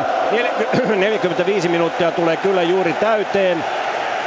Rizzoli on ehkä minuutin antanut tässä lisäaikaa. Taulu ei vielä ole noussut tuolla.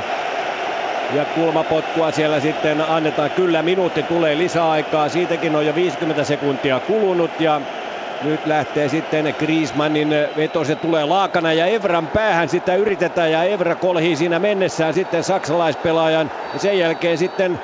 Taisi tulla. Tuliko pilkku? No ei varmasti. Kyllä, ei, kyllä tuli. Neuer käy hakemassa ja siitä nousee lappu Schweinsteigerille. Hän ilmeisesti siinä käsi. Sitten, kyllä, käsivirhe. Ja siinä tulee viimeisellä minuutilla ensimmäisellä puoliajalla sitten rangaistuspotku. Ja Schweinsteiger, joukkueen kapteeni, ihmettelee, pyörittää päätään. Ja Özil potkaisee sitten pallon katsomoon ja saa siitä myös varoituksen. Onpa kova tilanne kyllä. Özilille varoitus, Schweinsteigerille varoitus. Schweinsteiger turhautuu ja potkii pallon katsomoon. Griezmann pilkulle ja vielä kaksi saksalaispelaajaa sitten Müller ja Schweinsteiger siellä Rizzolin kanssa juttusilla. Mutta Müller vetäisi Schweinsteigerin ja Kimmihin siitä pois.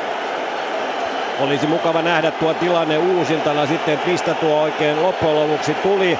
Mutta saksalaiskannattajat huutavat suoraa kurkkua, viheltävät siellä Neuerin selän takana, kun Griezmann tulee 16 metriin. Pysähtyy siihen, hieraisee hieman otsastaan, hikeä lähtee vauhtiin ja siirtää Ranskan 1-0 johtoon. Tämä ei millään tavalla kuvaa tämän ensimmäisen puoliajan tilannetta, mutta niin se vaan on, että Ranska siirtyy tauolle 1-0 johdossa. Ja Didier Deschamps tyytyväisen oloisena tietää, että minkälaista tuskaa. Puoliaika tuli saman tien. Kyllä. Tauolle mennään. Puoliaika on päättynyt. 45 minuuttia on pelattu. Ja vielä siellä käy Schweinsteiger sitten kysymässä. Tuossa se tilanne muuten näkyy.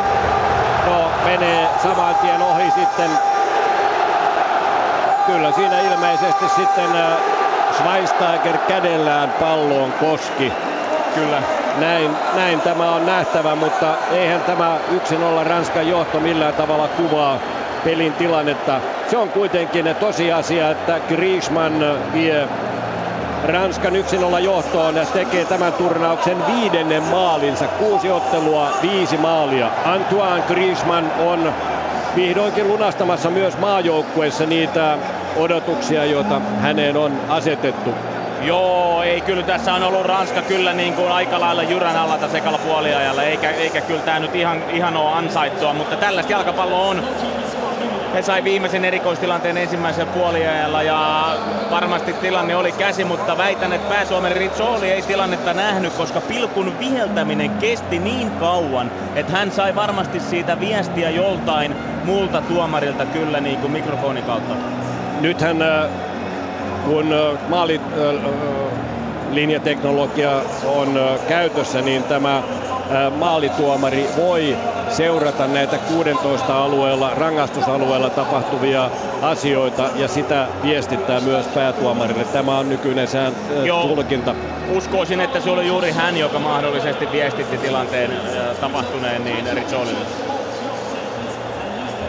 Henkeä pidätellen ranskalaiset kyllä katsoivat 40 minuuttia tätä saksalaisten pyöritystä ja sitten yllättäen tulee tuo pilkku, jolla Ranska menee 1-0 johtoon ja se hiljentää tietysti ainakin osaksi tuon saksalaisten katsomon. Jos vähän näitä tilastoja katsotaan, niin siellä on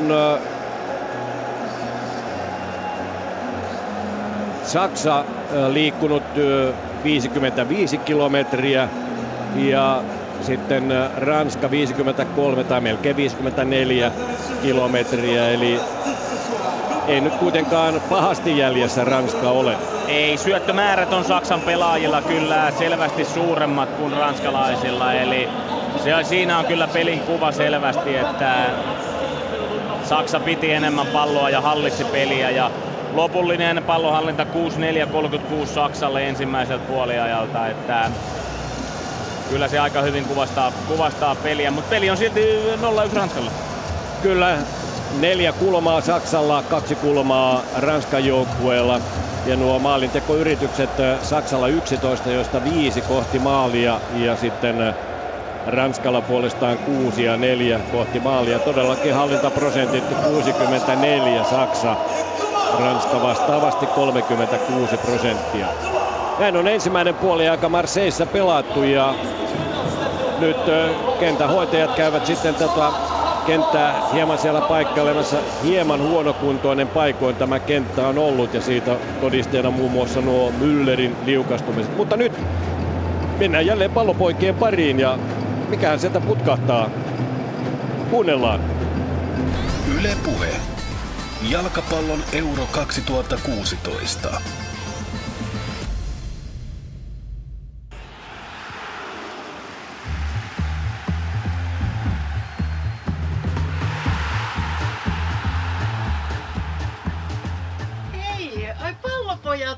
Tervetuloa.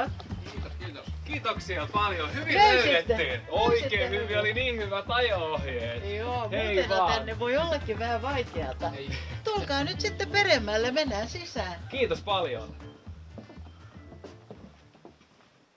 Ministeri Elisabeth Rehn, kiitos, että kutsuit pallopojat tänne kotiisi Kirkkonummelle. Ja mehän ollaan jo sovittu kanssasi, että tämä haastattelu mennään sinutellen, kun upeasta lajista kun jalkapallo puhutaan. Ilman muuta. En minä missään tapauksessa ryhtyisi teitittelemään tässä. Ei tehdä mitään asioita liian hankalaksi, vaan helpolla kaavalla mennään. Sehän sopii meille varsin hyvin.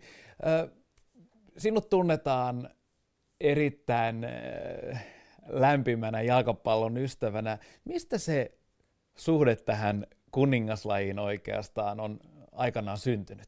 Kun ryhdyin seurustelemaan, tai oliko se hän, joka ryhtyi seurustelemaan minun kanssani, kun olin 15-vuotias uuveriin, niin siitä tuli samalla, kun hänestä tuli minun kumppanini läpi pitkän elämän, niin siinä siivellä tuli sitten rakkaus myöskin jalkapalloon. Pohjoismaiden puolustusministerit ovat pohtineet Bosnian tilannetta ja YK-joukkojen roolia tänään Oslossa. Kun tuolla kansainvälisillä pelikentillä tai siellä omassa työssä, niin aika paljon jalkapallosta on sitten puhuttu. On tavattoman paljon ja sitä ei monet ymmärrä, kuinka paljon ihan konkreettista apua siinä diplomatiassa, mitä minäkin olen niin monta vuotta nyt joutunut tässä jotenkin soveltamaan. Kuinka paljon apua on siitä, että kun sä käyt jossakin maassa ja tapaat presidentin, pääministerin, jonkun tärkeän henkilön, niin kun olet tietoinen siitä, että tämänkin maan, jonkun Afrikan maan esimerkiksi, niin loistavia tunnettuja henkilöitä on jalkapalloilijoita jossakin Barcelonassa tai tai brittien sarjoissa tai jossakin. Ja kun sitten kehun tälle siinä keskustelun lomassa, että kun ensin ollaan kauhean jäykkiä, että mikä nainen toi nyt oikein on. Ja sitten mä sanoin, mutta teillä on tämä fantastinen pelaaja, että te olette varmasti ylpeitä hänestä. Ja silloinhan niin kuin kaikki menee helposti. Et se on hirveän halpamainen trikki, mutta sillä mä oon saanut niin paljon niin kuin ymmärrystä sitten näille tärkeille, kauheille, vaikeille asioille, että voidaan niin kuin puhua samalla tasolla. Koska muutenhan usein kyllä on, että mitä toi Naikkonen oikein tulee ja puhuu ihmisoikeuksista ja muista hulluista asioista. Mutta sehän on tämmöinen suuri laji, että kun pakolaisleireillä olen käynyt esimerkiksi niin monessa maassa, niin kun ei mitään muuta ole, niin sitten väännetään jostakin räteistä pyörää pallo ja pelataan sitten futista. Paljon jalkapallo herättää tunteita ja tuo niitä ilon ja surun hetkiä ja ennen kaikkea luo niitä tärkeitä muistoja, mitä on kiva muistella sitten jälkeenpäin, mutta minkälaisia tarinoita sinulle on matkan varrelle tarttunut mukaan, joita haluat meille pallopojille ja tuoda ikään kuin julki? No tietenkin on, meillä menisi koko päivä nyt tähän, jos mä nyt kertoisin kaikkia, mutta on näitä, jos me katsotaan tuollakin tätä kansainvälistä, niin minulla oli semmoinen dramaattinen ilta Barcelonassa. Olin kutsuttu sinne taas kerran puhumaan naisista sodissa ja konflikteissa. Ja siellä oli Portugalista entinen, muistaakseni prime minister oli ollut pääministerinä. Ja tämä oli 2007, oliko se marraskuuta. Ja siinä oli ollut, me olimme päivän istuneet, pitäneet puheitamme ja istuneet paneeleissa ja sitten oli tämmöinen päätöspäivällinen siinä. Ja tämä portugaalinen herrasmies ja minä olimme hyvin kiireisiä, että nyt minä sanoin, että nyt mun täytyy päästä tästä jo huoneeseen, joten on aikainen herätys huomenna, kun lähden kotiin. Ja hän sanoi, että hänellä on myöskin ohjelmaa nyt illaksi. Ja mä sanoin, että mä menen huoneeseen seuraamaan jalkapalloa, jolloin sitä hänkin on tekemässä, jolloin me huomasimme, että tämähän oli se ratkaiseva kotiottelu Portugalissa. Silloin, kun Suomi oli lähellä päästä karsinnoista läpi, että se oli riippuvainen kahden muun maan tuloksesta ja he pelasivat tasapelin. Mutta tämä pirunroisto Portugal teki kuitenkin maalin. Siellä meidän kotiottelussa, niin muistaakseni Litmanen oli tehnyt silloin aikaisemmin ekamaalin ja se pysyi kauan, mutta sitten ne tasoitti. Mutta me tarvitsimme vaan sen maalin itsellemme, tai että he eivät olisi saaneet. Se oli kyllä valitettavan kauheata. Siellä mä istun ja kiroilin huoneessani, mutta mä sanoin hänelle, kun me sanottiin good night, hyvää yötä ja siirryimme huoneisiimme seuraamaan jalkapalloa, niin sanoin, että mä panen sitten, kun mä tsekkaan ulos aikaisin, mä panen lapun sinulle joko onnittelut tai sitten häpiti suurin piirtein. Ja jouduin mä sen lappusen panemaan sitten, että onnittelen Portugalia ja surhen Suomea. Täytyy kertoa vielä, että kun mä olin virallisella vierailulla Madridissa, Espanjassa puolustusministerinä, ja meillä oli hotelli Real Madridin kotikentän vieressä, niin mä sanoin, että mun täytyy päästä sinne, että ne järjesti sitten ohjelmassa niin, että Real Madridin johto esitteli, sitten mä vaadin pallon, kun me oltiin kentälle, sen mä padin adjutanttini maaliin, ja hän joutuu nyt sitten niin paljon näyttelemään, että mä todellakin tein maalin, Real Madridin maaliin. Se oli varmaan aika ikimuistoinen hetki. On niitä. Siis minun seurueeni on joutunut kärsimään paljon, jotka ovat minun kanssani joutuneet eri tehtävissä, mutta he ovat kuitenkin niin kuin survive. Yksi aika uskomattoman upea tarina liittyy myös Sefki Kuutsiin. Tietenkin. Eli minkälainen tarina tämä oikein on? Upea ja ehkä, ei se surullinen ole, mutta ehkä tämmöinen niin opettavainen. Kutsista tuli yksi meidän rakastetuimmista jalkapalloilijoista. Ja se, että minä niin kuin jouduin hänet tuntemaan, johtui siitä, että Uwe oli silloin kovasti mukana Palloliiton toiminnassa. Ja hän halusi nimenomaan maajoukkueeseen Šefkin, mutta sehän merkitsi, että hänelle myöskin piti olla suomalainen, olla Suomen passi. Ja silloin mä olin semmoisessa asemassa, että mä vähän saatoin puhua eri tahojen kanssa ja hän sai sitten sen Suomen kansalaisuuden. Jos mä en olisi ollut Suomessa, niin mä ikinä olisi koenut sitä, mitä mulla on ja mitä mä oon saavuttanut. Ja se on kuitenkin, tietysti menee isot kiitokset ja suurkiitokset siitä. Ja tietysti sulle tulee vähän erilaisia niin kuin siitä, koska sä oot auttanut niin meikäläistä niin kuin tosi paljon. Että sä oot niin kuin mullekin niin kuin mun uran ja elämän niin kuin tiellä olet ollut tosi tärkeä henkilö. Olin oikeassa paikassa oikeaan aikaan. Kyllä. Ja oikeassa asemassa. Että saanut sitä ja tietysti päästy ensiksi niin kuin aloittaa sitä, mitä tekemme, mitä mä itse toivonut ja halunnut aina niin kuin jalkapalloa ja sitä Suomessa ensiksi ja sitä kautta pääsin niin kuin ulkomaille. Mä niin kuin ihastuin tähän Šefkin lämpöön, joka on sitä kosovolaista, ja temperamenttiin, jonka minä myöskin tunnen sieltä. Ei siellä olisi sodittu niin paljon ja tehty vaikka mitä, jos ei sitä temperamenttia olisi liikaakin, jonka me saamme nyt kentillä huomata aina silloin tällöin. Mutta onhan se niin, että meidän ulkomaalaiset pelaajamme ovat tuoneet erinomaisen lisän siihen, mitä Suomessa tällä hetkellä voidaan tarjota. Ministeri Elisabeth Rehn, kiitos paljon, että tosiaan päästiin kuulemaan näitä huikeita tarinoita.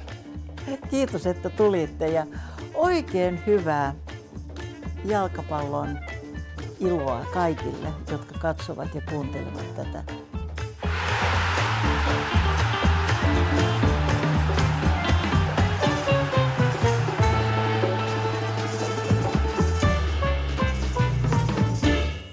Yle Puhe. Jalkapallon Euro 2016.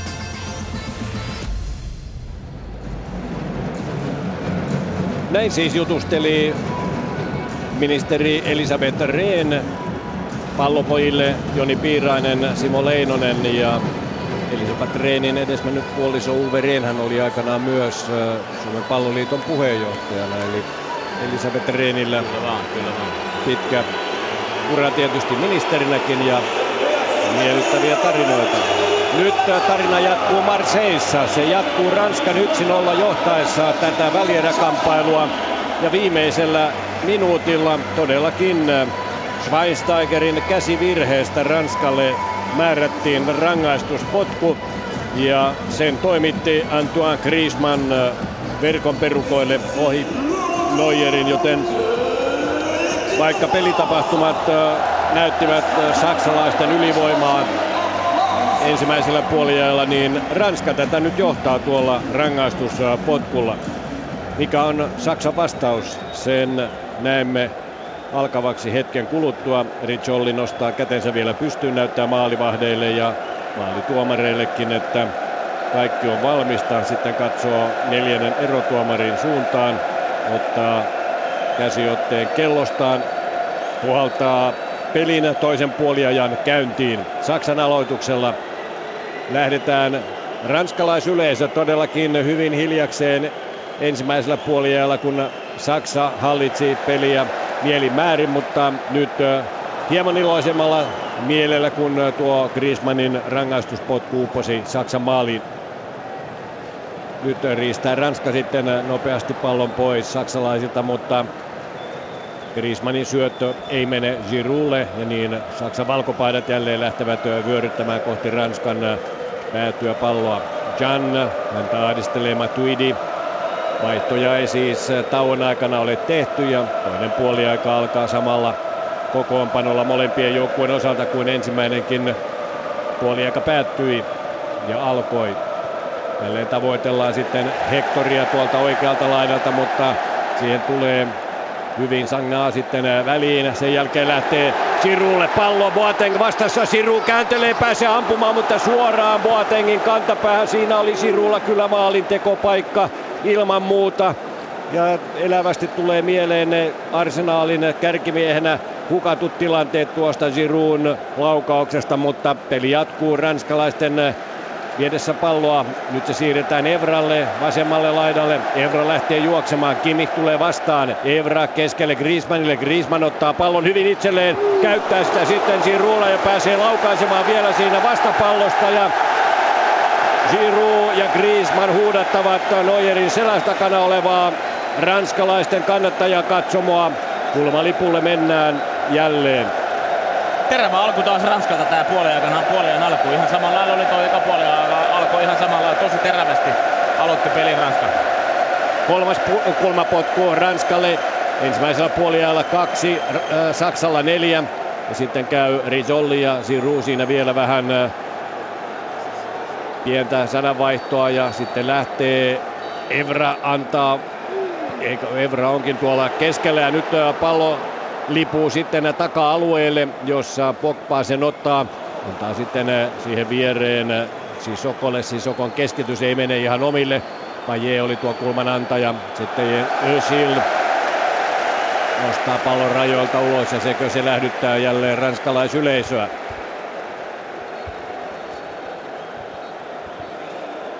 Joachim Löw, 56-vuotias valmentajavelho, on kokenut urallaan suuria hetkiä. Viimeinen 2 vuotta sitten Brasilian maailmanmestaruuskisoissa, jolloin hän johdatti joukkonsa maailmanmestariksi. 135 ottelua ennen tätä Saksan maajoukkueen valmentajana. 89 voittoa, 25 tasapeliä, 21 häviötä. Ja nyt joukkue siis tappiolla, maalin tappiolla Ranskaa vastaan. Müller ja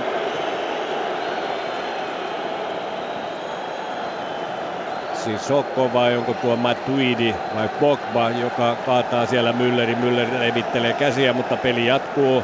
Rizzoli ei puutu hommaan. Koscielnilta huono.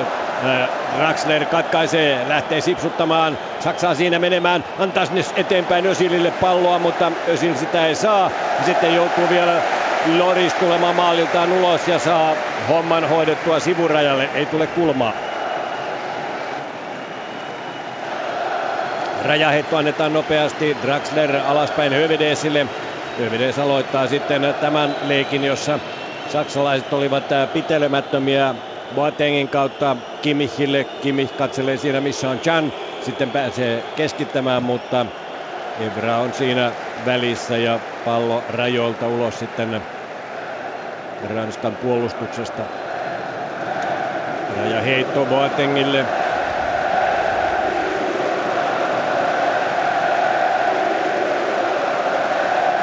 Boateng levittää jälleen komeasti Hectorille toiselle puolelle. Todella hieno puolenvaihto. Sitten Draxler, 16 kulmalla ollaan. Draxler ja siinä on häntä pitelemässä Sissoko. Ja Draxler joutuu sitten kamppaamaan miehen ja Draxler saa varoituksen. Nyt alkaa korttia olla sitten jo vähän joka toisella saksalaispelaajalla, kun tuon ensimmäisen puoliajan lopussa Schweinsteiger sai ja Özil sai sitten turhauduttua ja vedettyä pallon yli tuonne päätykatsomoon. Ja todellakin Draxler vetää jalat alta Sissokolta takapäin ja aivan ansaittu varoitus. Aika kovat leikkurit kyllä. Kyllä ehdottomasti keltainen kortti. Lloris antaa vapaapotkua sieltä 16 alueen sivusta.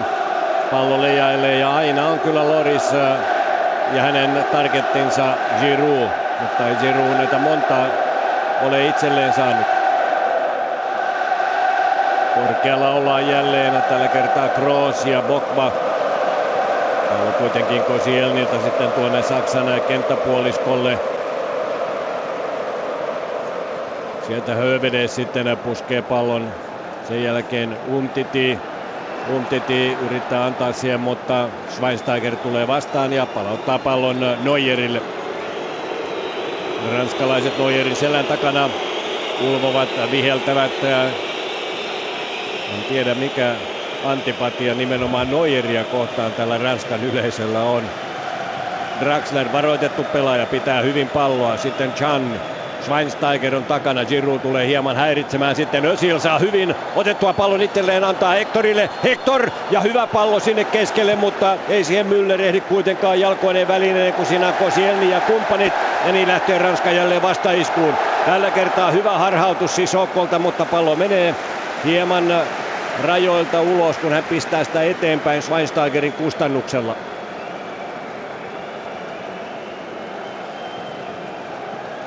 Ranska johtaa. 52 minuuttia hetken kuluttua pelattu. Rangaistuspotku. Griezmann ampui sen ohi Neuerin.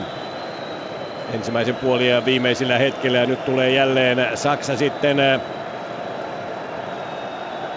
Draxler lähtee hivuttautumaan sieltä oikea kaistaa, mutta hänen tiensä suljetaan. Evra osaa hyvin kyllä sitten sulkea ja suojata pallon kulkua, ja se menee päädystä ulos ja Lloris pääsee antamaan jälleen maalipotkua.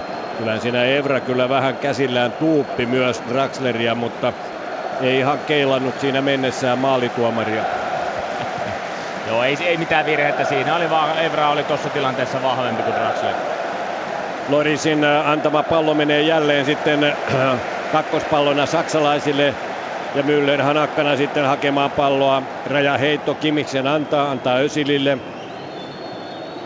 Matuidi tulee vastaan. Kimmich pallossa uudelleen Özilin kautta antaa Özilille viereen. Özil sitten Kroosille taaksepäin. Ja tätä pallon siirtelyä ranskalaisyleisö ei oikein sulata. Saksalaiset hallitsivat tällä tavalla myös ensimmäistä puoliaikaa, mutta mitään valmista ei tullut. Tuleeko sitten tämän toisen 45 minuuttisen aikana? Kroos ottaa pallon hetkeksi aikaa, antaa Kimmichille, Kimmich taaksepäin. Ollaan kuitenkin Ranskan kenttäpuoliskolla ja Ranska on vetäytynyt aika alas kyllä nyt tässä puolustamaan tätä maalin johtoa. Höwedes joutuu kuitenkin Griezmannin ahdistaessa antamaan pallon Neuerille, joka on oman kenttäpuoliskon puolivälissä. Ja sehän kertoo myös siitä, kuinka alhaalla makaa Ranskan linja tällä hetkellä. Joo, kyllä ehdottomasti. Tosi alas ja passiivisesti Ranska valuu. Nyt Pogba ja Matuidi pallon kanssa sitten Payet. Pogba uudelleen yrittää antaa Payetille. Draxler ottaa pallon, antaa sen Canille. Can lähtee keskeltä tulemaan ja Pogba vetäisee kyllä mielestäni jalat alta. Rizzoli näyttää, että ei ollut virhettä. Saksalaisyleisö buuaa. Ja jälleen yrittää Sissoko sitten ohittaa tällä kertaa Hectoria. Ei siinä onnistu. Ja koko Saksan vaihtopenkki nousee tuossa Bockman virheestä, heidän mielestään virheestä, seisomaan ja on tuolla teknisen alueen rajoilla, mutta Löw komentaa joukot takaisin penkille. Ja pallonhallinta jatkuu Saksalla. Jälleen Boatengin hyvä puolenvaihto vasemmalle puolelle Hectorille. Tämä antaa Kroosille keskemmälle. Kroos pistää eteenpäin Özilille. Özil antaa Draxlerille. Tämä takaisin Özilille. Kolme sinipaitaa on siinä ympärillä. Özil saa onnekkaasti pallon uudelleen itselleen. Sitten Kroos lähtee kohti 16 viivaa. Pääsee keskittämään, mutta tälläkään kertaa ei Müllerin pää nouse siellä korkeammalle, vaan sinipaita pääsee väliin. Oliko Umtiti, jonka pelastus tuo oli, mutta Müllerin ajoitus ei ole yhtä mestarillinen kuin esimerkiksi Ronaldolla eilen. Tämä on pelannut hyvin tämä Umtiti. Hän on ollut suht näkymätön, ei hirveästi pallossa, mutta hän on tosi tarkasti puolustanut tuon oman tonttinsa tuolla Ranskan puolustuslinjassa. Kyllä, sitten tulee Boateng jälleen. Can saa onnekkaasti pallon, pistää sen taaksepäin kohti Mülleriä. Koscielny on kuitenkin välissä ja pääsee kahteen kertaan päällään pomputtamaan. Ja siinä vaiheessa on sitten ollut jo saksalaispelaajista Müller paitsiossa. Avustavan erotuomarin lippu taisi olla jo pitkään pystyssä ennen kuin Rizzoli sen sitten huomasi, mutta paitsio joka tapauksessa. Ja ranskalaiset juhlivat 1-0. Griezmannin rangaistuspotkulla Ranska johtaa tätä välieräottelua. Portugali odottaa sunnuntaina Stade Francilla. 27 astetta Marseille lämpötila tänään illalla. Edelleenkin hikivirtaa tietysti pelaajilta ja raskas välieräpeli on, ja kun saksalaiset ovat todellakin vahvasti tässä jyränneet, niin kyllä siinä energiaa valuu, mutta ehkä sitä on myös varastossa. Die Mannschaft on taka-ajajana. Edellisen kerran arvokisoissa joukkueet olivat vastakkain maailmanmestaruuskisojen puolivälieräpelissä Brasiliassa, ja tuon ottelun Saksa voitti Hummelsin maalilla 1-0. Nythän Hummels on tästä pelistä pelikiellossa. Ja pitkää palloa yritetään sinne kärkeen saksalaisille, mutta se menee liian pitkäksi ja maalipotku, jonka Lloris jo antaa Koscielnyn kautta. Sitten Höwedes ottaa pallon ennen Griezmannia, palauttaa Neuerille. Neuer tulee jälleen liberon tontille siihen 16 kaarelle. Schweinsteiger antaa Canille, sitten Boateng. Nyt kun Ranska puolustaa, niin nyt tässä taktinen muutos on selvästi nähtävissä. Sissoko tiivistää keskikentälle, keskustaa kohti, eikä seuraa miesvartioinnissa Hectorin nousuja, vaan Hectorin nousut ottaa Ranskan oikea puolustaja Sanja vastaan. Ja Ranskan keskialue on nyt paljon tiiviimpi puolustussuuntaan, joten Saksalla on enemmän vaikeuksia päästä sinne keskikentän ja puolustuslinjan väliin.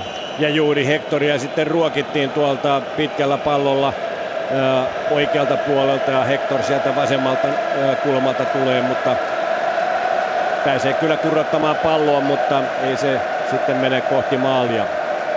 Llorisin pitkä avaus ja jälleen siellä Giroud saa pallon itselleen, sitten tulee Griezmannkin siihen hätiin ja lähtee viemään palloa kohti Saksan maalia. Neuer on kuitenkin vahtina, valppaana, jaloillaan pelaa pallon Hövedesille.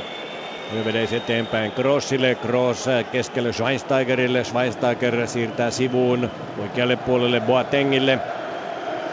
Ja Boatengin levitys jälleen villin tarkasti Hectorille. Hector yrittää sitten antaa alaspäin, mutta siellä oli Draxler jo paitsioasemassa, joten Draxler ei voinut tuota palloa hakea. Ja Sanjaa vielä sitten varmistaa ja maalipotku. Boateng taitaa olla loukkaantunut, istuu keskiympyrässä. Näytti siltä, että lihasvamma saattaa olla mahdollisesti pahentunut kautta uusiutunut. Saa nähdä, onko vaihto edessä. Olisiko Gordon Mustafi sitten, joka on ollut tuossa topparin paikalla alkupeleissä, mahdollinen hänen.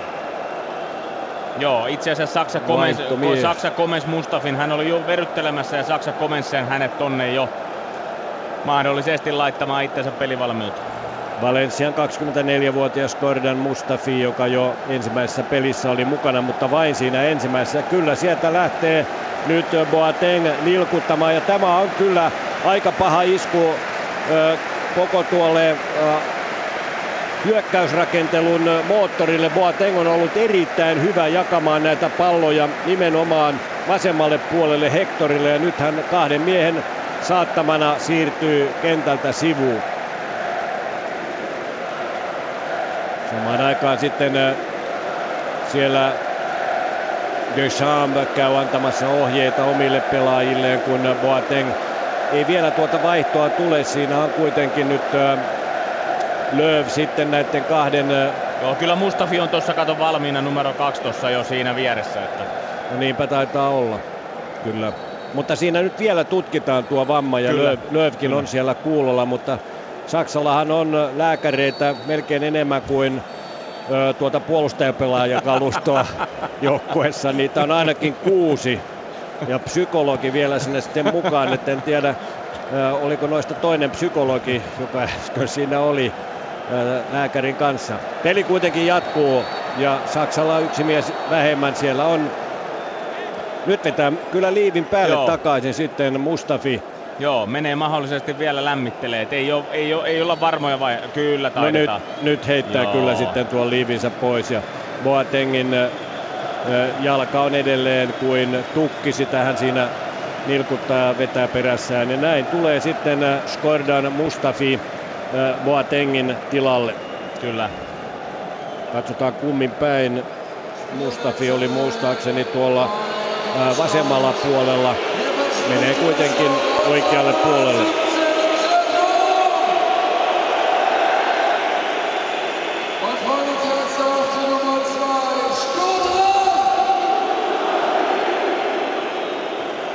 Mustafilla numero 2 selässään. Korvaasin Jérôme Boatengin. Höwedes jää keskuspuolustajista vasemmalle ja Mustafi tuonne oikealle puolelle joutuu heti töihin, kun siinä hänelle annetaan pallo ja Giroud tulee ahdistelemaan ja Neuerin kautta Mustafi sitten kierrättää pallon aina Kroosille. Kroos sitten Draxler ja hyvä pallo paitsio Özilille, mutta se on paitsio. Kyllä, Özil oli kiirehtinyt paitsion puolelle. 61 minuuttia pelattu ja ensimmäinen vaihto nähty.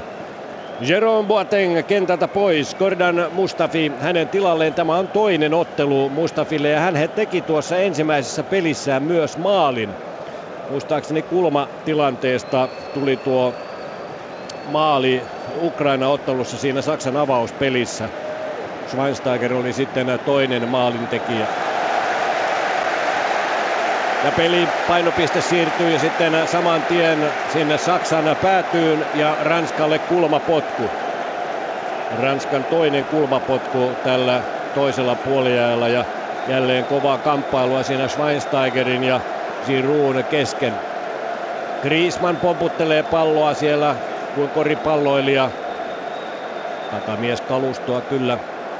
Ja lähtee sitten peruuttamaan ja sieltä lähtee kierteinen sisäänpäin ja tulee tuonne taka-alalle Koscielnylle. Koscielny pääsee kyllä hyvin siinä puskemaan, mutta pari metriä puolitoista yli Saksan maalin. Ja nopeasti Neuer antaa sitten Mustafille pallon oikealle puolelle. Mustafi löytää keskeltä Schweinsteigerin. Schweinsteiger siirtää Özilille. Hector joutuu palauttamaan pallon omalle kenttäpuoliskolle Hövedesille. Kroos jälleen laidalle vasemmalle puolelle Hectorille. Kroosille takaisin sitten Hector. Hectorin hyvä pallo sinne kärkeen, jossa Draxler on metsästämässä palloa. Ja ei siellä Evralla ole mitään muuta mahdollisuutta kuin toimittaa pallo 16 alueelta rajojen ulkopuolelle. Rajaheitto on annettu. Hyvin tulee Kroos.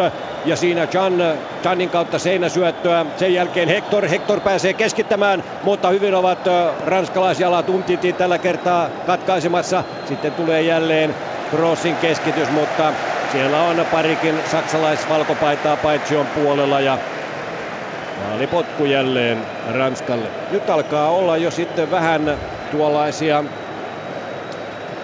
huolestuneen näköisiä ilmeitä saksalaiskannattajien keskuudessa, kun peliä on pelattu 64 minuuttia ja Saksa ei nyt ole saanut sellaista myllyä tässä aikaan kuin ensimmäisellä puoliajalla nähtiin.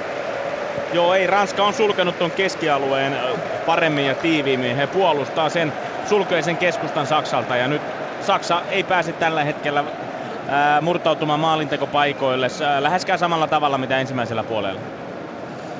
Vuoden 1982han Euroopan mestaruuskisoissa Saksa pudotti Ranskan välierissä loppuottelusta. Silloin rankkareilla tuo homma ratkesi. Tällä kertaa sitten ranskalaispelaaja Payet kentän pinnassa ja peli katko. Niin, se ottelu muistetaan siitä, että maalivahti Schumacherhan tyrmäsi Patrick Batistonin todella rajulla taklauksella, jolloin Batistonilta meni vähän vintti enemmän pimeäksi kuin Payetilta juuri tässä tilanteessa. Ja vielä kylkiluita ja hampaitakin meni poikki ja sitten rankkarikisassa Maxim Bosis epäonnistui ja Saksa meni loppuotteluun 82. Ja sama kokemus sitten Meksikon maailmanmestaruuskisoissa. Saksa voitti Ranskan välierissä 2-0. Breme ja Föller olivat maalintekijöinä silloin, joten jonkinlaista hyvitystä nyt sitten näiden arvokisojen välierä tappioihin Ranska tässä hakee. Ja uusi mies on, sieltä tulee Götze nyt sitten kentälle. Vetelee siellä vielä pelihousujensa naruja vähän kirjämmälle ja on valmiina tulemaan toisena vaihtomiehenä. Ensin siis Boateng loukkaantuu, Mustafi hänen tilalle ja katsotaan nyt sitten, otetaanko sieltä Müller vai ei. Sieltä otetaan Can kentältä pois. Ja ranskalaiset vetävät jälleen tämän Islannin kannustushuudon ja taputtavat käsiään omilleen, kun Mario Götze tulee kentälle. Mies, joka muistetaan tietysti parhaiten tuosta jatkoaikamaalistaan edellisten maailmanmestaruuskisojen finaalissa. Voittomaali Argentiinasta Maracana stadionilla, mutta nyt ollaan Marseissa velodromilla. Kroos antaa hyvän pallon sinne keskelle, mutta siellä joutuu sitten Müller jälleen konttaushommiin. Konttaava mies ei maalia tee, varsinkaan kun hän on juuri toiseen suuntaan, ja siitä lähtee ranskalaisten vastaisku. Hyvä puolenvaihto, jälleen yrittää Pajeta tavoittaa, mutta Kimmich on hienosti siinä välissä, mutta pelaa itsensä ulos seuraavasta tilanteesta niin, että nyt pääsee Payet mieli paikalleen, mutta heikko laukaus, ei siinä ole mitään vaikeuksia Neuerilla, ja kun siinä oli vielä Giroud sitten paitsion puolella, hän ei pystynyt puuttumaan peliin. Hyvä kuljetus kyllä Payetilla siihen laukaisupaikkaan, mutta jäi kyllä aika lailla hepposeksi tuo laukaus, mutta hyvin hän haki itselleen tuon kuitenkin tuon laukaisupaikan. Erinomaisesti kyllä, mutta heppoinen laukaus sitten Payet. Hän tuli siihen keskemmälle ja nyt tulee sitten Saksa. Özil antaa Kimmichille syötön. Kimmich siihen keskelle ja etutolpalla on Draxler. Tuleeko kulma? Kyllä tulee. Siinä oli jälleen Evra sitten pelastavana enkelinä ja niinkään myös Lloris sitten häntä vielä siinä kiittelemässä. Umtitihan tuossa oli se, jonka jalasta sitten pallo kulmaksi. Ja nyt se lähtee sitten Kroosin keskittämänä ja hetkinen, vielä ei ollut ilmeisesti annettu lupaa, koska Giroud puuttuu peliin käsin. Tuolla olisi melkein lentopallos pärjännyt. Kyllä. Mutta kulma uusitaan siellä, miehet tönivät jälleen toinen toisiaan ja Kroos lähettää pallon sitten kierteisenä ulospäin. Sieltä se tulee ja hyvin nousee jälleen siihen sitten Giroud, tällä kertaa ei käsin vaan. Nyt lähtee Giroud sitten kantamaan tuota palloa keskiympyrään. Erehtynyt lajista, ei tämä ole rugbya. Sitäkin tällä stadionilla pelataan. Vapaa potku joka tapauksessa Ranskan joukkueelle. Llorisilla ei ole kiirettä asetella palloa tuohon vapaa potkupaikkaan. Ja sitten käy myös Joachim Löw nostamassa oma joukkueensa mielialaa, heiluttelee siellä käsillään. Samaan aikaan käydään sitten Giroud ja Schweinsteigerin kesken jälleen pallosta kamppailua. Saksalaiset sen voittavat ja nyt tulee myös Ranskan ensimmäinen vaihto. Sieltä N'Golo Kanté, tuo keskikentän mies, joka alkupeleissä oli hyvä, tulee kohta kentälle, mutta ei pääse nyt ihan vähän aikaa. Nimittäin Saksa on jälleen hyökkäämässä ja siellä kaadetaan sitten Kroos pahasti, mutta ei kyllä kovin vaarallisesta paikasta Sissoko kaatajana, ja Rizzolin pullo on jo esillä ja vaahdot kentällä vapaapotku paikalla. Selälleen siihen mätkättää Kroos Sissokon käsittelyssä. Pallon takana on Kroos, Özil ja siihen tulee Müller vielä kuiskuttelemaan. Muistan Stuttgartin jalkapallon MM-kisojen pronssiottelun, jolloin Schweinsteigerilla oli juuri tästä samasta paikasta vapaapotku ja hän ampui maalin, mutta Schweinsteiger on sen verran vaivainen jaloistaan, ettei hän tähän pääse. Ja sieltä se nousee Özil antaa ja erittäin hyvin antaakin sinne, mutta ei Mustafi siihen kuitenkaan yleityi ihan sillä tavalla. Mustafi on kuitenkin erinomainen pääpelaaja. Sen tuo Ukraina-ottelu osoitti. Hän teki siinä päällään maalin. ensimmäisen maalin tässä turnauksessa Saksan joukkueesta. Ja niin, Dimitri Payet otetaan kentältä pois. Ilmeisesti Payet on hieman loukkaantunut ja tämä alkulohkon sankari poistuu kentältä. West Hamin 29-vuotias pelaaja ja saa tehdä sitten tilaa N'Golo Kanteelle.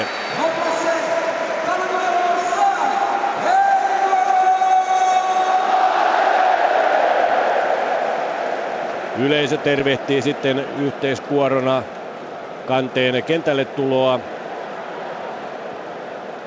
Kante on valioliigamestari tältä vuodelta Leicesterin joukkueesta ja pelaa nyt 8. maaottelunsa. Tämä on hänen 4. pelinsä, jonka hän pelaa, ja nyt pyörittelee sitten Ranska siellä Saksan 16 alueella palloa ja hyvin pyöritteleekin, ja sitten tulee Neuer väliin, mutta pallo menee maaliin! Maalin tekijänä Griezmann, ja siinä kyllä jälleen Neuer lähtee väärään aikaan mielestäni tuohon palloon, ja niin Griezmann pääsee irtopalaan käsiksi. Ranska johtaa tätä ottelua 2-0. Griezmann ensin rankkari ja nyt pelitilanne maali. Ja siinä oli kyllä Saksan puolustus uinahtanut tuolla, ja ennen kaikkea sitten vielä Neuerin näitä, mitä häneltä aina välillä nähdään, että hän lähtee liian rohkeasti näihin palloihin ja työntää Griezmannille suurin piirtein jalkaan pallon, ja Griezmannhan kiittää ja tekee maalin. Maalia edeltää kyllä järkyttävä virhe Joshua Kimmichiltä. Hän yrittää kontrolloida palloa omaa maalia kohti oman boksin sisällä, ja hän menettää Pogballe pallon, joka keskittää pallon kohti Girouda, ja siinä tekee sitten Neuer tosiaan arviointivirhe ja kädellä läppäsee pallon suoraan Griezmannille. Ja Griezmann työntää vielä sieltä Neuerin jalkojen välistä pallon maaliin. Kyllä. No, siinä oli kyllä 3 miestä Saksan pelaajaa siinä Griezmannin ympärillä, mutta tämä pääsee keskeltä tuikkaamaan pallon, ja nyt on kyllä Saksa ahdistettu sellaiseen paikkaan, että tästä voi olla vaikea nousta, koska yleisö, tietysti kotiyleisö, on Saksan vastuksena. Ja jälleen tulee Griezmann, joka kontaten istuen yrittää saada palloa maaliin.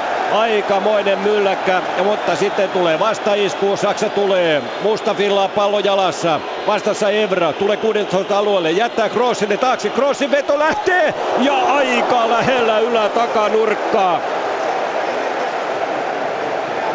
Kimmich oli se, joka pääsi vetäisemään. Ja kierteinen pallo. Se osuu ristikkoon.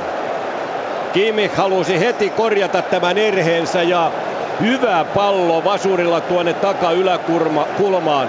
Mustafi joutuu siellä tuossa äskeisessä tilanteessa täysin Bokman vietäväksi, ja Bokman keskitys tulee siihen Neuerin käteen, ja siitä Griezmann pistää siis ottelun 2-0. 75 minuuttia hetken kuluttua pelattu. Ranska johtaa tätä ottelua 2-0, ja sitten yrittää vielä Bokman tuolla vasurilla tuollaista 30 metrin takaylänurkka osumaan, mutta sehän menee ohi. Nyt on vauhtia ja vaarallisia tilanteita tässä ottelussa. En edes huomannut, tuliko tuo ranskalaisten vaihto jo sitten ilmeisesti. Tuli. Kanteen tuli keskialueen pohjalle. He vaihto vähän systeemiä niin kuin ikään kuin 4-5 yhteen. Heillä on 3 keskikentän keskustan pelaajaa ikään kuin rinnakkain tuossa keskellä. Ja siitä välistä yrittää sitten Draxler puikkelehtiä. Griezmann tulee takaa, saa varoituksen, kaataa Draxlerin, ja niin tulee vapaapotku sitten Saksan joukkueelle. Ja se tulee melkein tuossa samasta paikasta, missä tässä nyt edellinenkin vapaapotku annettiin. Joten en tiedä, tuosta kohtaa on muuten annettu tässä ottelussa 4 vapaapotkua. 2 ensimmäisellä puolella Ranskalle, joo, kyllä. 2 Saksalle. N'Golo Kanté saa siinä heti sitten varoituksen tultuaan peliin mukaan.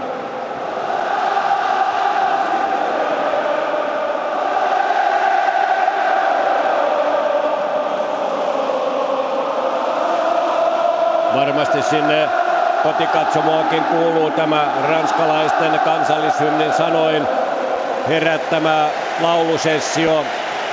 joka sitten keskeyttyy hetkeksi, kun Müller juoksee pallon yli ja Draxler ampuu aika läheltä takakulmaa ohi pallon. Saksalla on ollut kaksi erinomaista tilannetta ihan pari minuutin sisään. Ensin tuo Kimichin vasemman jalan yritys ristikkoon ja nyt tämä vapaapotku Draxlerilta, joka menee takatolpalta ohi hiukan. Joo, kyllä. Kaksi hyvää laukausta heillä on ollut tässä nyt muutaman minuutin sisään. Ja seuraava ranskalaisvaihto on tulossa. André-Pierre Gignac on tulossa myös pelin mukaan. Varmasti Giroudin tilalle. Uskoisin näin, joo. Tuoreet jalat kentälle. Kyllä. Gignac ei kyllä ole tässä turnauksessa vielä vaihtomiehenä osoittanut kovinkaan suuria tehoja. Gignacin saldohan on 4 ottelua, 0 maalia. Ja sitten mennään tuolla Ranskan päädyssä kolariin, kun pallosta siellä käydään kamppailua ja siellä ovat Sanjaa ja Draxler pitkin pituuttaan. Müllerkin siellä käy tarkastamassa, mikä on tilanne.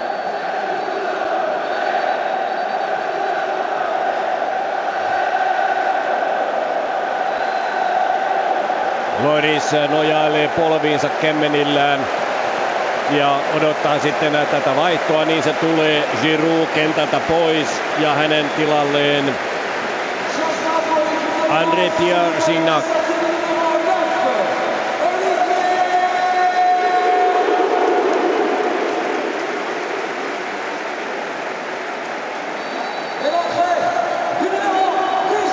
Tigresissä Meksikossa pelaava kärkimies, joka on siis ensimmäinen pelaaja, joka nyt Ranskan maajoukkueessa ylipäänsä ulkopuolelta Euroopan pelaa näitä arvoturnauksia. Gignac juoksee numero 10 selässään kentälle. Ja Gignac on sikäli tietysti tervetullut tälle yleisölle. Gignachan lähti nimenomaan Marseista tuonne Meksikoon Tignesin joukkueeseen pelaamaan. Saksalla jälleen pallo. Kroos joutuu vaikeuksiin. Sissoko rajusti päälle. Sitten Sissoko hieman hermostuksissaan työntää palloa taaksepäin. Ja nyt tulee myös sitten mielenkiintoinen vaihto, kun Schweinsteiger otetaan keskikentältä pois ja hänen tilalleen Leroy Sané. Leroy Sané. Schalken nuori mies, ikää 20 vuotta, ja tuleeko hänestä ratkaisija melkein ensimmäisellä kosketuksella? Vapaa potkusta pääsee sysäämään palloa kohti taka-alanurkkaa, mutta siihen osuu myös ranskalaispelaaja jalkoineen ja niin Saksalla kulmapotku, mutta nyt alkaa Saksallakin olla jo kiire. 12 minuuttia suurin piirtein varsinaista peliaikaa jäljellä ja pommitus jatkuu. Kroos ja sitten pääsee Mustafi laukaisemaan kääntölaukauksen, mutta tuosta pilkun kohdalta karkeasti yli maalin. Huonosta asennosta ei saa painoa siihen tukijalkaan sen verran etukenossa, ettei tuosta ole pystynyt kunnon laukausta Mustafi vetämään ja Löw peittelee kasvojaan. Hallitseva maailmanmestari on sillassa, näin voidaan sanoa. Gignac saa avauspallon, Griezmann antaa Sissokolle, Sissoko lähettää sitten pallon, mutta se osuu matkalla Hectorin kylkeen ja näin Ranskalle jälleen kulmapotku. Ranska on vahvasti menossa Stade Francen finaaliin Portugalia vastaan. Ranskalla on 10 minuuttia aikaa. Vähän reilu kääntää tämä ottelu vielä tasoihin ja päästä jatkoajalle, mutta se vaatii 2 maalia. Griezmann antaa suoraan Kimichin päähän tuon. Sitten lähtee tuore mies, kyllä on muuten vauhtia mahanalla Leroy Sanélla. Joo, hän on erittäin nopea pelaaja. Ilman palloa ja myös pallon kanssa, niin vauhti on kyllä kova. Kyllä. Taidat tuntea näistä nuorten maajoukkueista miehen. Joo, hän pelasi viime syksynä meitä vastaan Essenissä, kun pelattiin 21-vuotiaiden karsintapeli niin Saksaa vastaan, niin hän pelasi 21-vuotiaassa. Erittäin hyvä pelaaja. Kyllä. Schalke miehiä, ensimmäinen maaottelu. Ja suoraan sitten tiukkaan paikkaan, kun Saksa on 0-2 tappiolla välieräottelussa isäntäjoukkueen Ranskaa vastaan. Ja onko Ranska saamassa nyt sitten täydellisen hyvityksen näille jo mainituille välierätappioille Saksaa vastaan? Rajaheitto, joka viipyy ja viipyy, sen kuitenkin sitten Sagna vihdoin heittää. Kimmich kaatuu siellä. Näytti siltä, että Gignac saa tuossa ilmaiseksi pallon, kun Kimmich siellä kaatuilee, ja sitten kun Gignac ottaa vähän paidasta kiinni, niin Rizzoli näkee siinä virheen. Mustafi pallon kanssa, Kroos keskiympyrässä. Griezmann ja Gignac siinä lähellä. Kroos pääsee kuitenkin syöttämään eteenpäin Götzelle. Tuossa aikaisemmin puhuin Ranskan keskikentästä, ei se ole muotoa vaihtanut, mutta erittäin mielenkiintoista huomata, että kaikki 4 pelaajaa, ketä tällä hetkellä pelaa siinä 4 linjana, niin on keskimmäisiä keskikenttä-pelaajia. Kyllä, ja sitten tulee Kroosin keskitys ja Höwedesin pusku, mutta yli maalin. Nyt on ollut kyllä Saksalla 3 tällaista läheltä piti tilannetta, ja kyllä Saksa tässä nyt hakee täysosumaa, mutta aika alkaa kyllä käydä uhkaavasti vähin. Kyllä näin on. Maailmanmestareille 82 minuuttia pelattu. Lööv joutuu jälleen kudistelemaan päätään ja irvistelemään, kun tästäkään tilanteesta ei kaventavaa maalia tulee. 2 maalin takaa jo edelleenkin. Gignac kaatuu siinä Höwedesin edessä omia aikojaan. Ranskalaiset odottivat vapaa potkua. Griezmann ja Gignac ovat siinä kärkikaksikkona, mutta edelleenkin saksalaisten annetaan pitää pallonhallintaa. Sané pallon kanssa antaa sen Özilille. Özil pistää eteenpäin, mutta sitten Koscielny, hänelle tulee irtopalloja puolikenttään rajoilta ulos.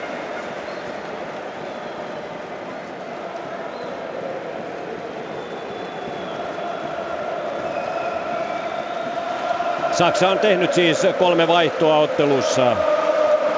Mustafi tuli Boatengin tilalle, sitten Emre Can, Mario Götze ja viimeisenä sitten peliin mukaan Schweinsteigerin tilalle Leroy Sané. Ranska saa keskialueella pallon, Bobka levittää sen tuonne Matuidille. Matuidi pääsee keskittämään, mutta se menee toiselta sivurajalta ulos.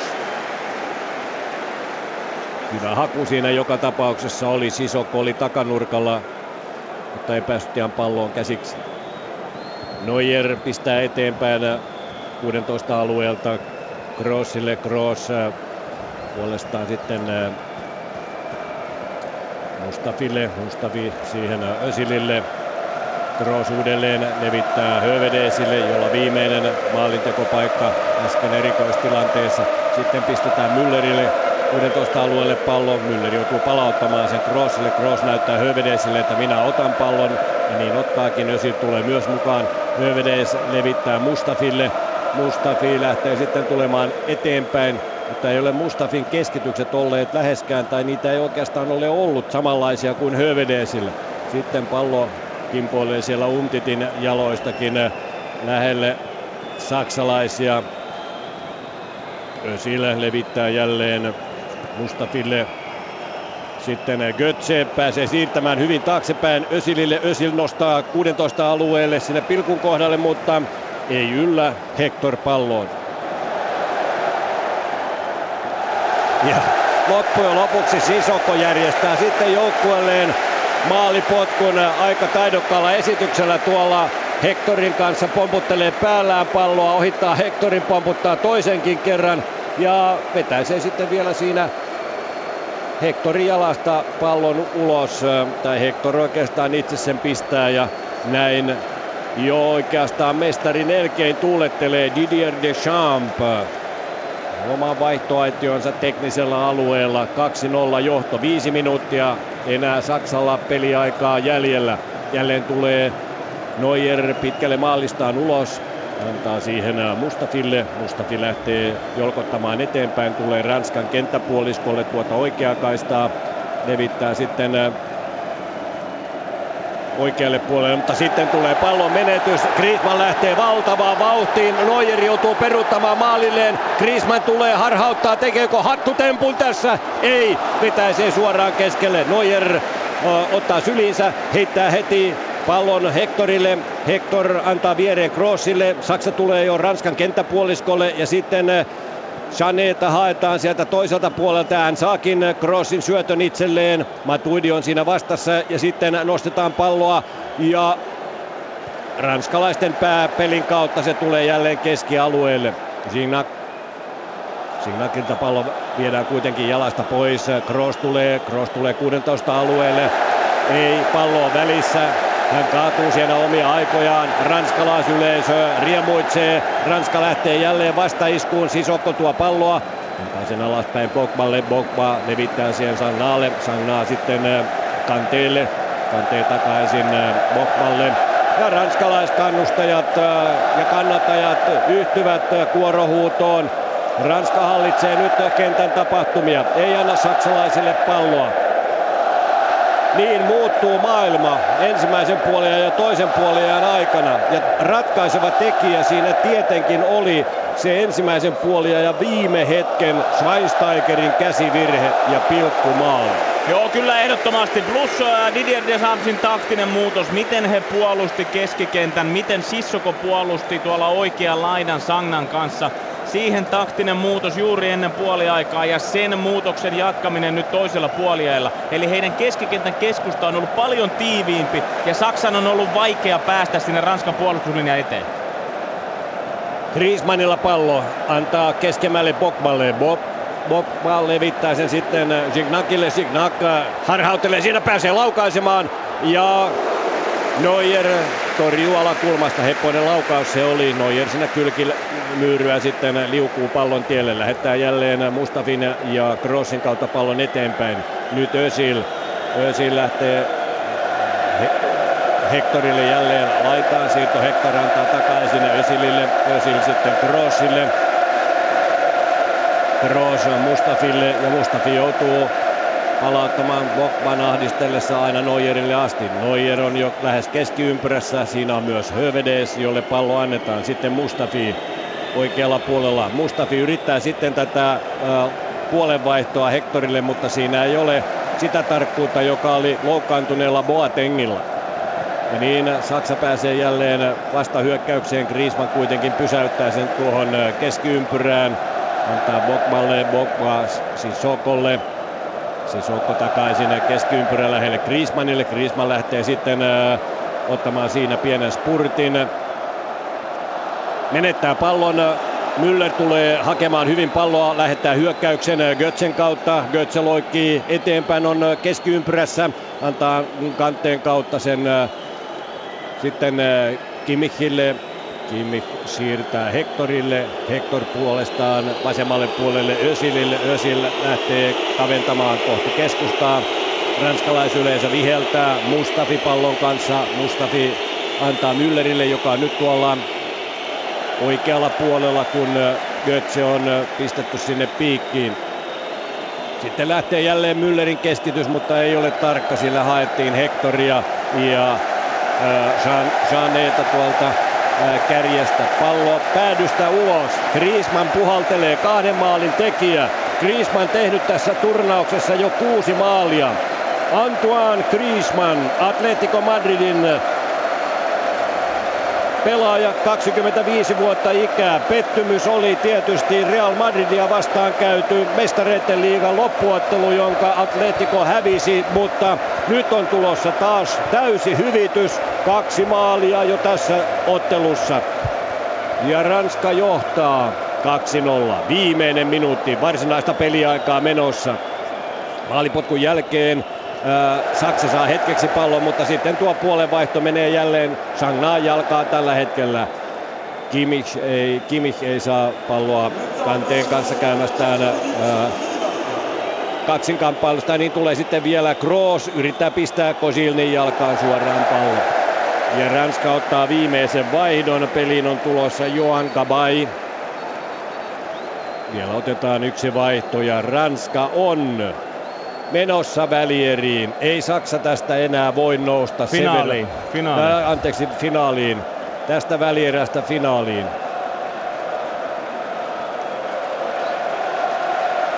Ranskan joukkue on kyllä taistellut esimerkillisesti. Griezmann otetaan kentältä pois. Kahden maalin tekijä. Taisi olla niin, että ei ollut Griezmannilla kuitenkaan varoitusta. Mutta Antoine Griezmann on varmasti kullanarvoinen pelaaja joukkueelleen ensi sunnuntain finaalissa Portugalia vastaan. Valtava 60 000 hengen katsomon aplodit Griezmannille. Taitaa siinä joku saksalainenkin taputtaa tälle maalintekijälle 2 maalia. Jälleen Neuer sitten avaamassa Saksan hyökkäystä tuolla Ranskan kenttäpuoliskolla. Ei ole enää montaa mahdollisuutta todellakaan Saksan joukkueella. Ja nyt siinä sitten keskikentällä kaadetaan Kabay, joka tuli peliin, kaataa siinä mennessään Kroosin ja niinpä vapaa potku sitten Saksalle, mutta se on tuo sama paikka vähän kauempana kyllä kuin aikaisemmat tuosta annetut vapaapotkut. Siitä nousee Özilin keskitys. Takaa tulee vielä Draxler ja riistää pallo saksalaiselle, sitten Özil antaa taaksepäin. Vielä en ole nähnyt tuota erotuomarin antamaa lisäaikaa. Draxler levittää vielä Mustafille oikealle puolelle. Tämä nostaa sitten. Ja nyt tulee hyvä pallo, mutta aivan ilmiömäinen on Llorisin torjunta siinä. Maali pysyy koskemattomana. Siinä ovat Götze ja Müller päineen mukana tuossa tilanteessa. Ja vieläkin tulee ja takanurkalle yritetään Draxler päineen, mutta loistava Hugo Llorisin venytys tuon äskeiseen tilanteeseen, erikoistilanteeseen alanurkasta. Joukkueensa kapteeni ottaa tämän Kimichin puskun. Kimmich haluaa tässä tehdä maalin ja paikata tuon, mistä tuli 2-0 tilanne. Mahtava torjunta, aivan loistava torjunta. Se nostattaa jälleen Marseille Stade Velodromin katsomon hurjaan huutoon. 90 minuuttia on pelattu. En todellakaan nähnyt, onhan tässä niin paljon näitä vaihtoja tullut, että ainakin 3 minuuttia lisää aikaa. Se on 4 minuuttia tuli lisää aikaa. Selvä. Ja siitäkin on jo kohta pari minuuttia, 3 minuuttia pelattu, joten Saksa ei tästä sillasta nouse. Se on selvä. En usko. Evra purkaa viimein sitten tuolta omalta puoleltaan. Rajaheitto annetaan kuitenkin nopeasti ja sitten ihan tyhjään paikkaan saksalaisista Mustafi antaa tuon pallon syötön. Sitten Kroos joutuu katkaisemaan tuolla puolikentässä ja ranskalaisilla ei nyt ole enää sitten kiirettä tuota rajaheittoa antamaan. Koscielny näyttää joukkuekavereilleen, että nyt rauha, tämä homma on hoidettu. Ranska on ottamassa täyden hyvityksen näille aikaisemmille arvokisa välieriensä tappioille Saksaa vastaan. Sané tulee vielä. Ja siinä Sané anelee rankkaria. On makaamassa siellä 16 alueen sisällä, mutta sitä ei tule. Sitten pallo pitkänä jälleen Neuerille. Neuer rinnallaan. Sitten Neuerille pannaan pallo ja hän pistää pitkän jälleen tuonne kärkeen, mutta ei sitä Müller saa. Siellä on paitsio. Ja joku osa katsojista jo luulee, että tämä loppuvihellys oli paitsiovihellys, mutta kyllä nyt ovat hetket vähissä. 94,5 minuuttia pelattu ja sitten Rizolin vapauttava vihellys kuuluu. Ranskalaisyleisö hurmaantuu hurjaan huutoon Stade Velodromilla. Osa saksalaisista valkopaidoista lyyhistyy kentän pintaan. Tyrmäys on täydellinen. Antoine Griezmann on tänään torstaina Ranskan suuri sankari. Ranska pelasi taktisesti viisaasti, teki oikeaan aikaan mun mielestä Deschamps isoja päätöksiä valmentajana, tiivisti keskialueen puolustamista toiselle puoliajalle ja Se oli varmastikin voiton avain tänään. Kyllä se oli tietysti iso päätös Rizzolilta viedä pallo pilkulla juuri ennen ensimmäisen puoliajan päätöstä, mutta ei se haittaa. Se ei ota yhtään mitään pois Ranskan välierävoiton kunniasta ja he menee tästä finaaliin. Ensimmäisellä puolella varsinkin Saksa oli parempi ja vahvempi, mutta sitten taas toisaalta toisella puoliajalla Saksa jäi yllättävän aseettomaksi, kun Ranska sai suljettua ton keskikentän ja puolusti siinä paremmin. Kyllä ei olisi voinut ensimmäisen puoliajan viimeisen 40 minuutin aikana uskoa, että tämä peli voi näin täydellisesti kääntyä Ranskalle, ja kyllä täytyy Didier Deschampsille, valmentaja velholle, 47 vuotta, joka tässä kaupungissa Marseissa muuten oli ottamassa ensimmäistä mestareiden liigan voittoa Marseille joukkueelle, sen joukkueen kapteenina. Kyllä, ehdottomasti iso voitto. Täytyy nostaa myös tällä kertaa kovaa oppia kantapään kautta ottanut Joshua Kimmich. Hän on pelannut hienon turnauksen Saksan oikeana pakkina tänään. Teki isoja virheitä kyllä ennen Ranskan toista maalia varsinkin, että kovaa oppia nuori kaveri otti kantapään kautta, mutta on tulevaisuuden pelaaja ilman muuta. Ja yksi merkittävä asia myös, Thomas Müller jäi tässä turnauksessa ilman maalia. Kyllä. Ja kun tiedetään minkälainen maaliseppo hän nyt on ollut maailmanmestaruuskisoissa, 2010 maailmanmestaruuskisojen maalikuningas ja edellisissäkin kisoissa komeita maaleja, ja nyt jää ilman maaleja, niin tämäkin kertoo tietysti aika paljon tuosta Saksan kärjestä. Siellä ei, Götze on ollut sellainen pelaaja, joka silloin tällöin sinne on tullut, ja tässäkin Götze tuli tuonne piikkiin ja Müller meni jälleen vähän niin kuin laidalle sitten. Joo, kyllä, ja kyllähän Müllerillä tässäkin pelissä niin kuin muutama puolittainen paikka vähintään oli, mutta kyllähän se kuvastaa hänen koko turnaustaan, että tietyllä tavalla puolittaisia paikkoja vähintään, hyviäkin paikkoja on ollut, mutta että kyllä viimeistelyt on ollut aika ponnettomia.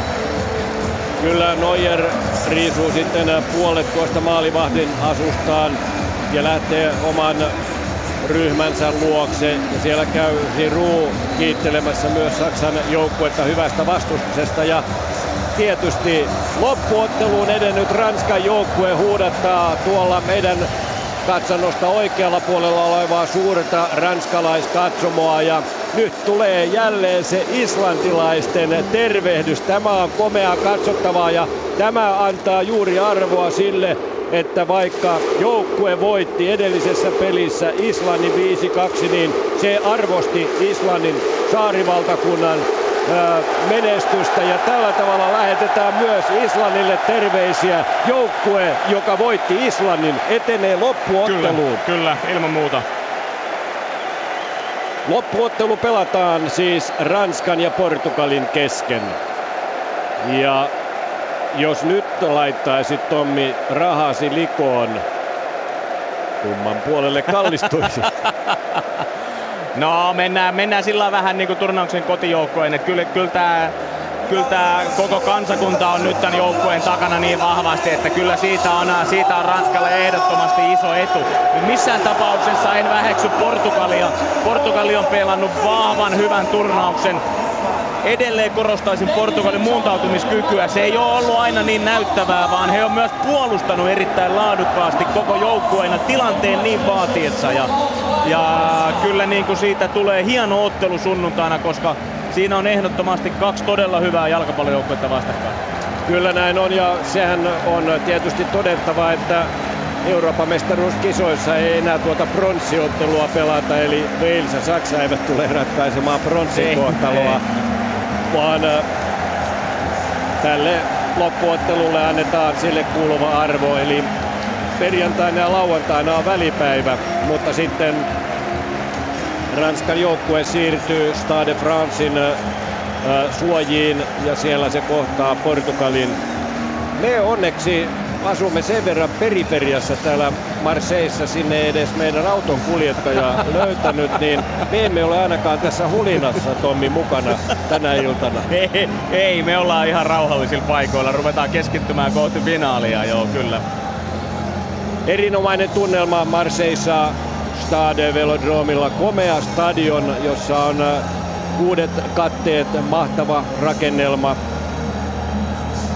Marseille, Välimeren rantakaupunki lähellä Nizzaa, ja se on tänään Ranskan juhlan keskipisteenä. Onko se sitten ensi sunnuntaina se keskipiste Pariisissa ja juhlan aihe siellä?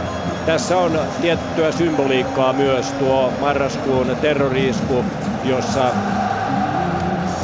Saksa ja Ranska pelasivat Stade de Francella. Se päättyi Ranskan 2-0 voittoon, mutta pommi-iskut ja kuolonuhrit varjostivat sitä.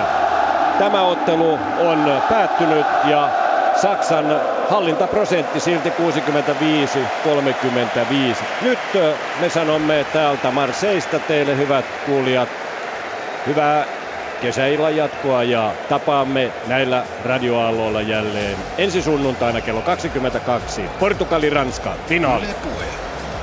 Jalkapallon Euro 2016.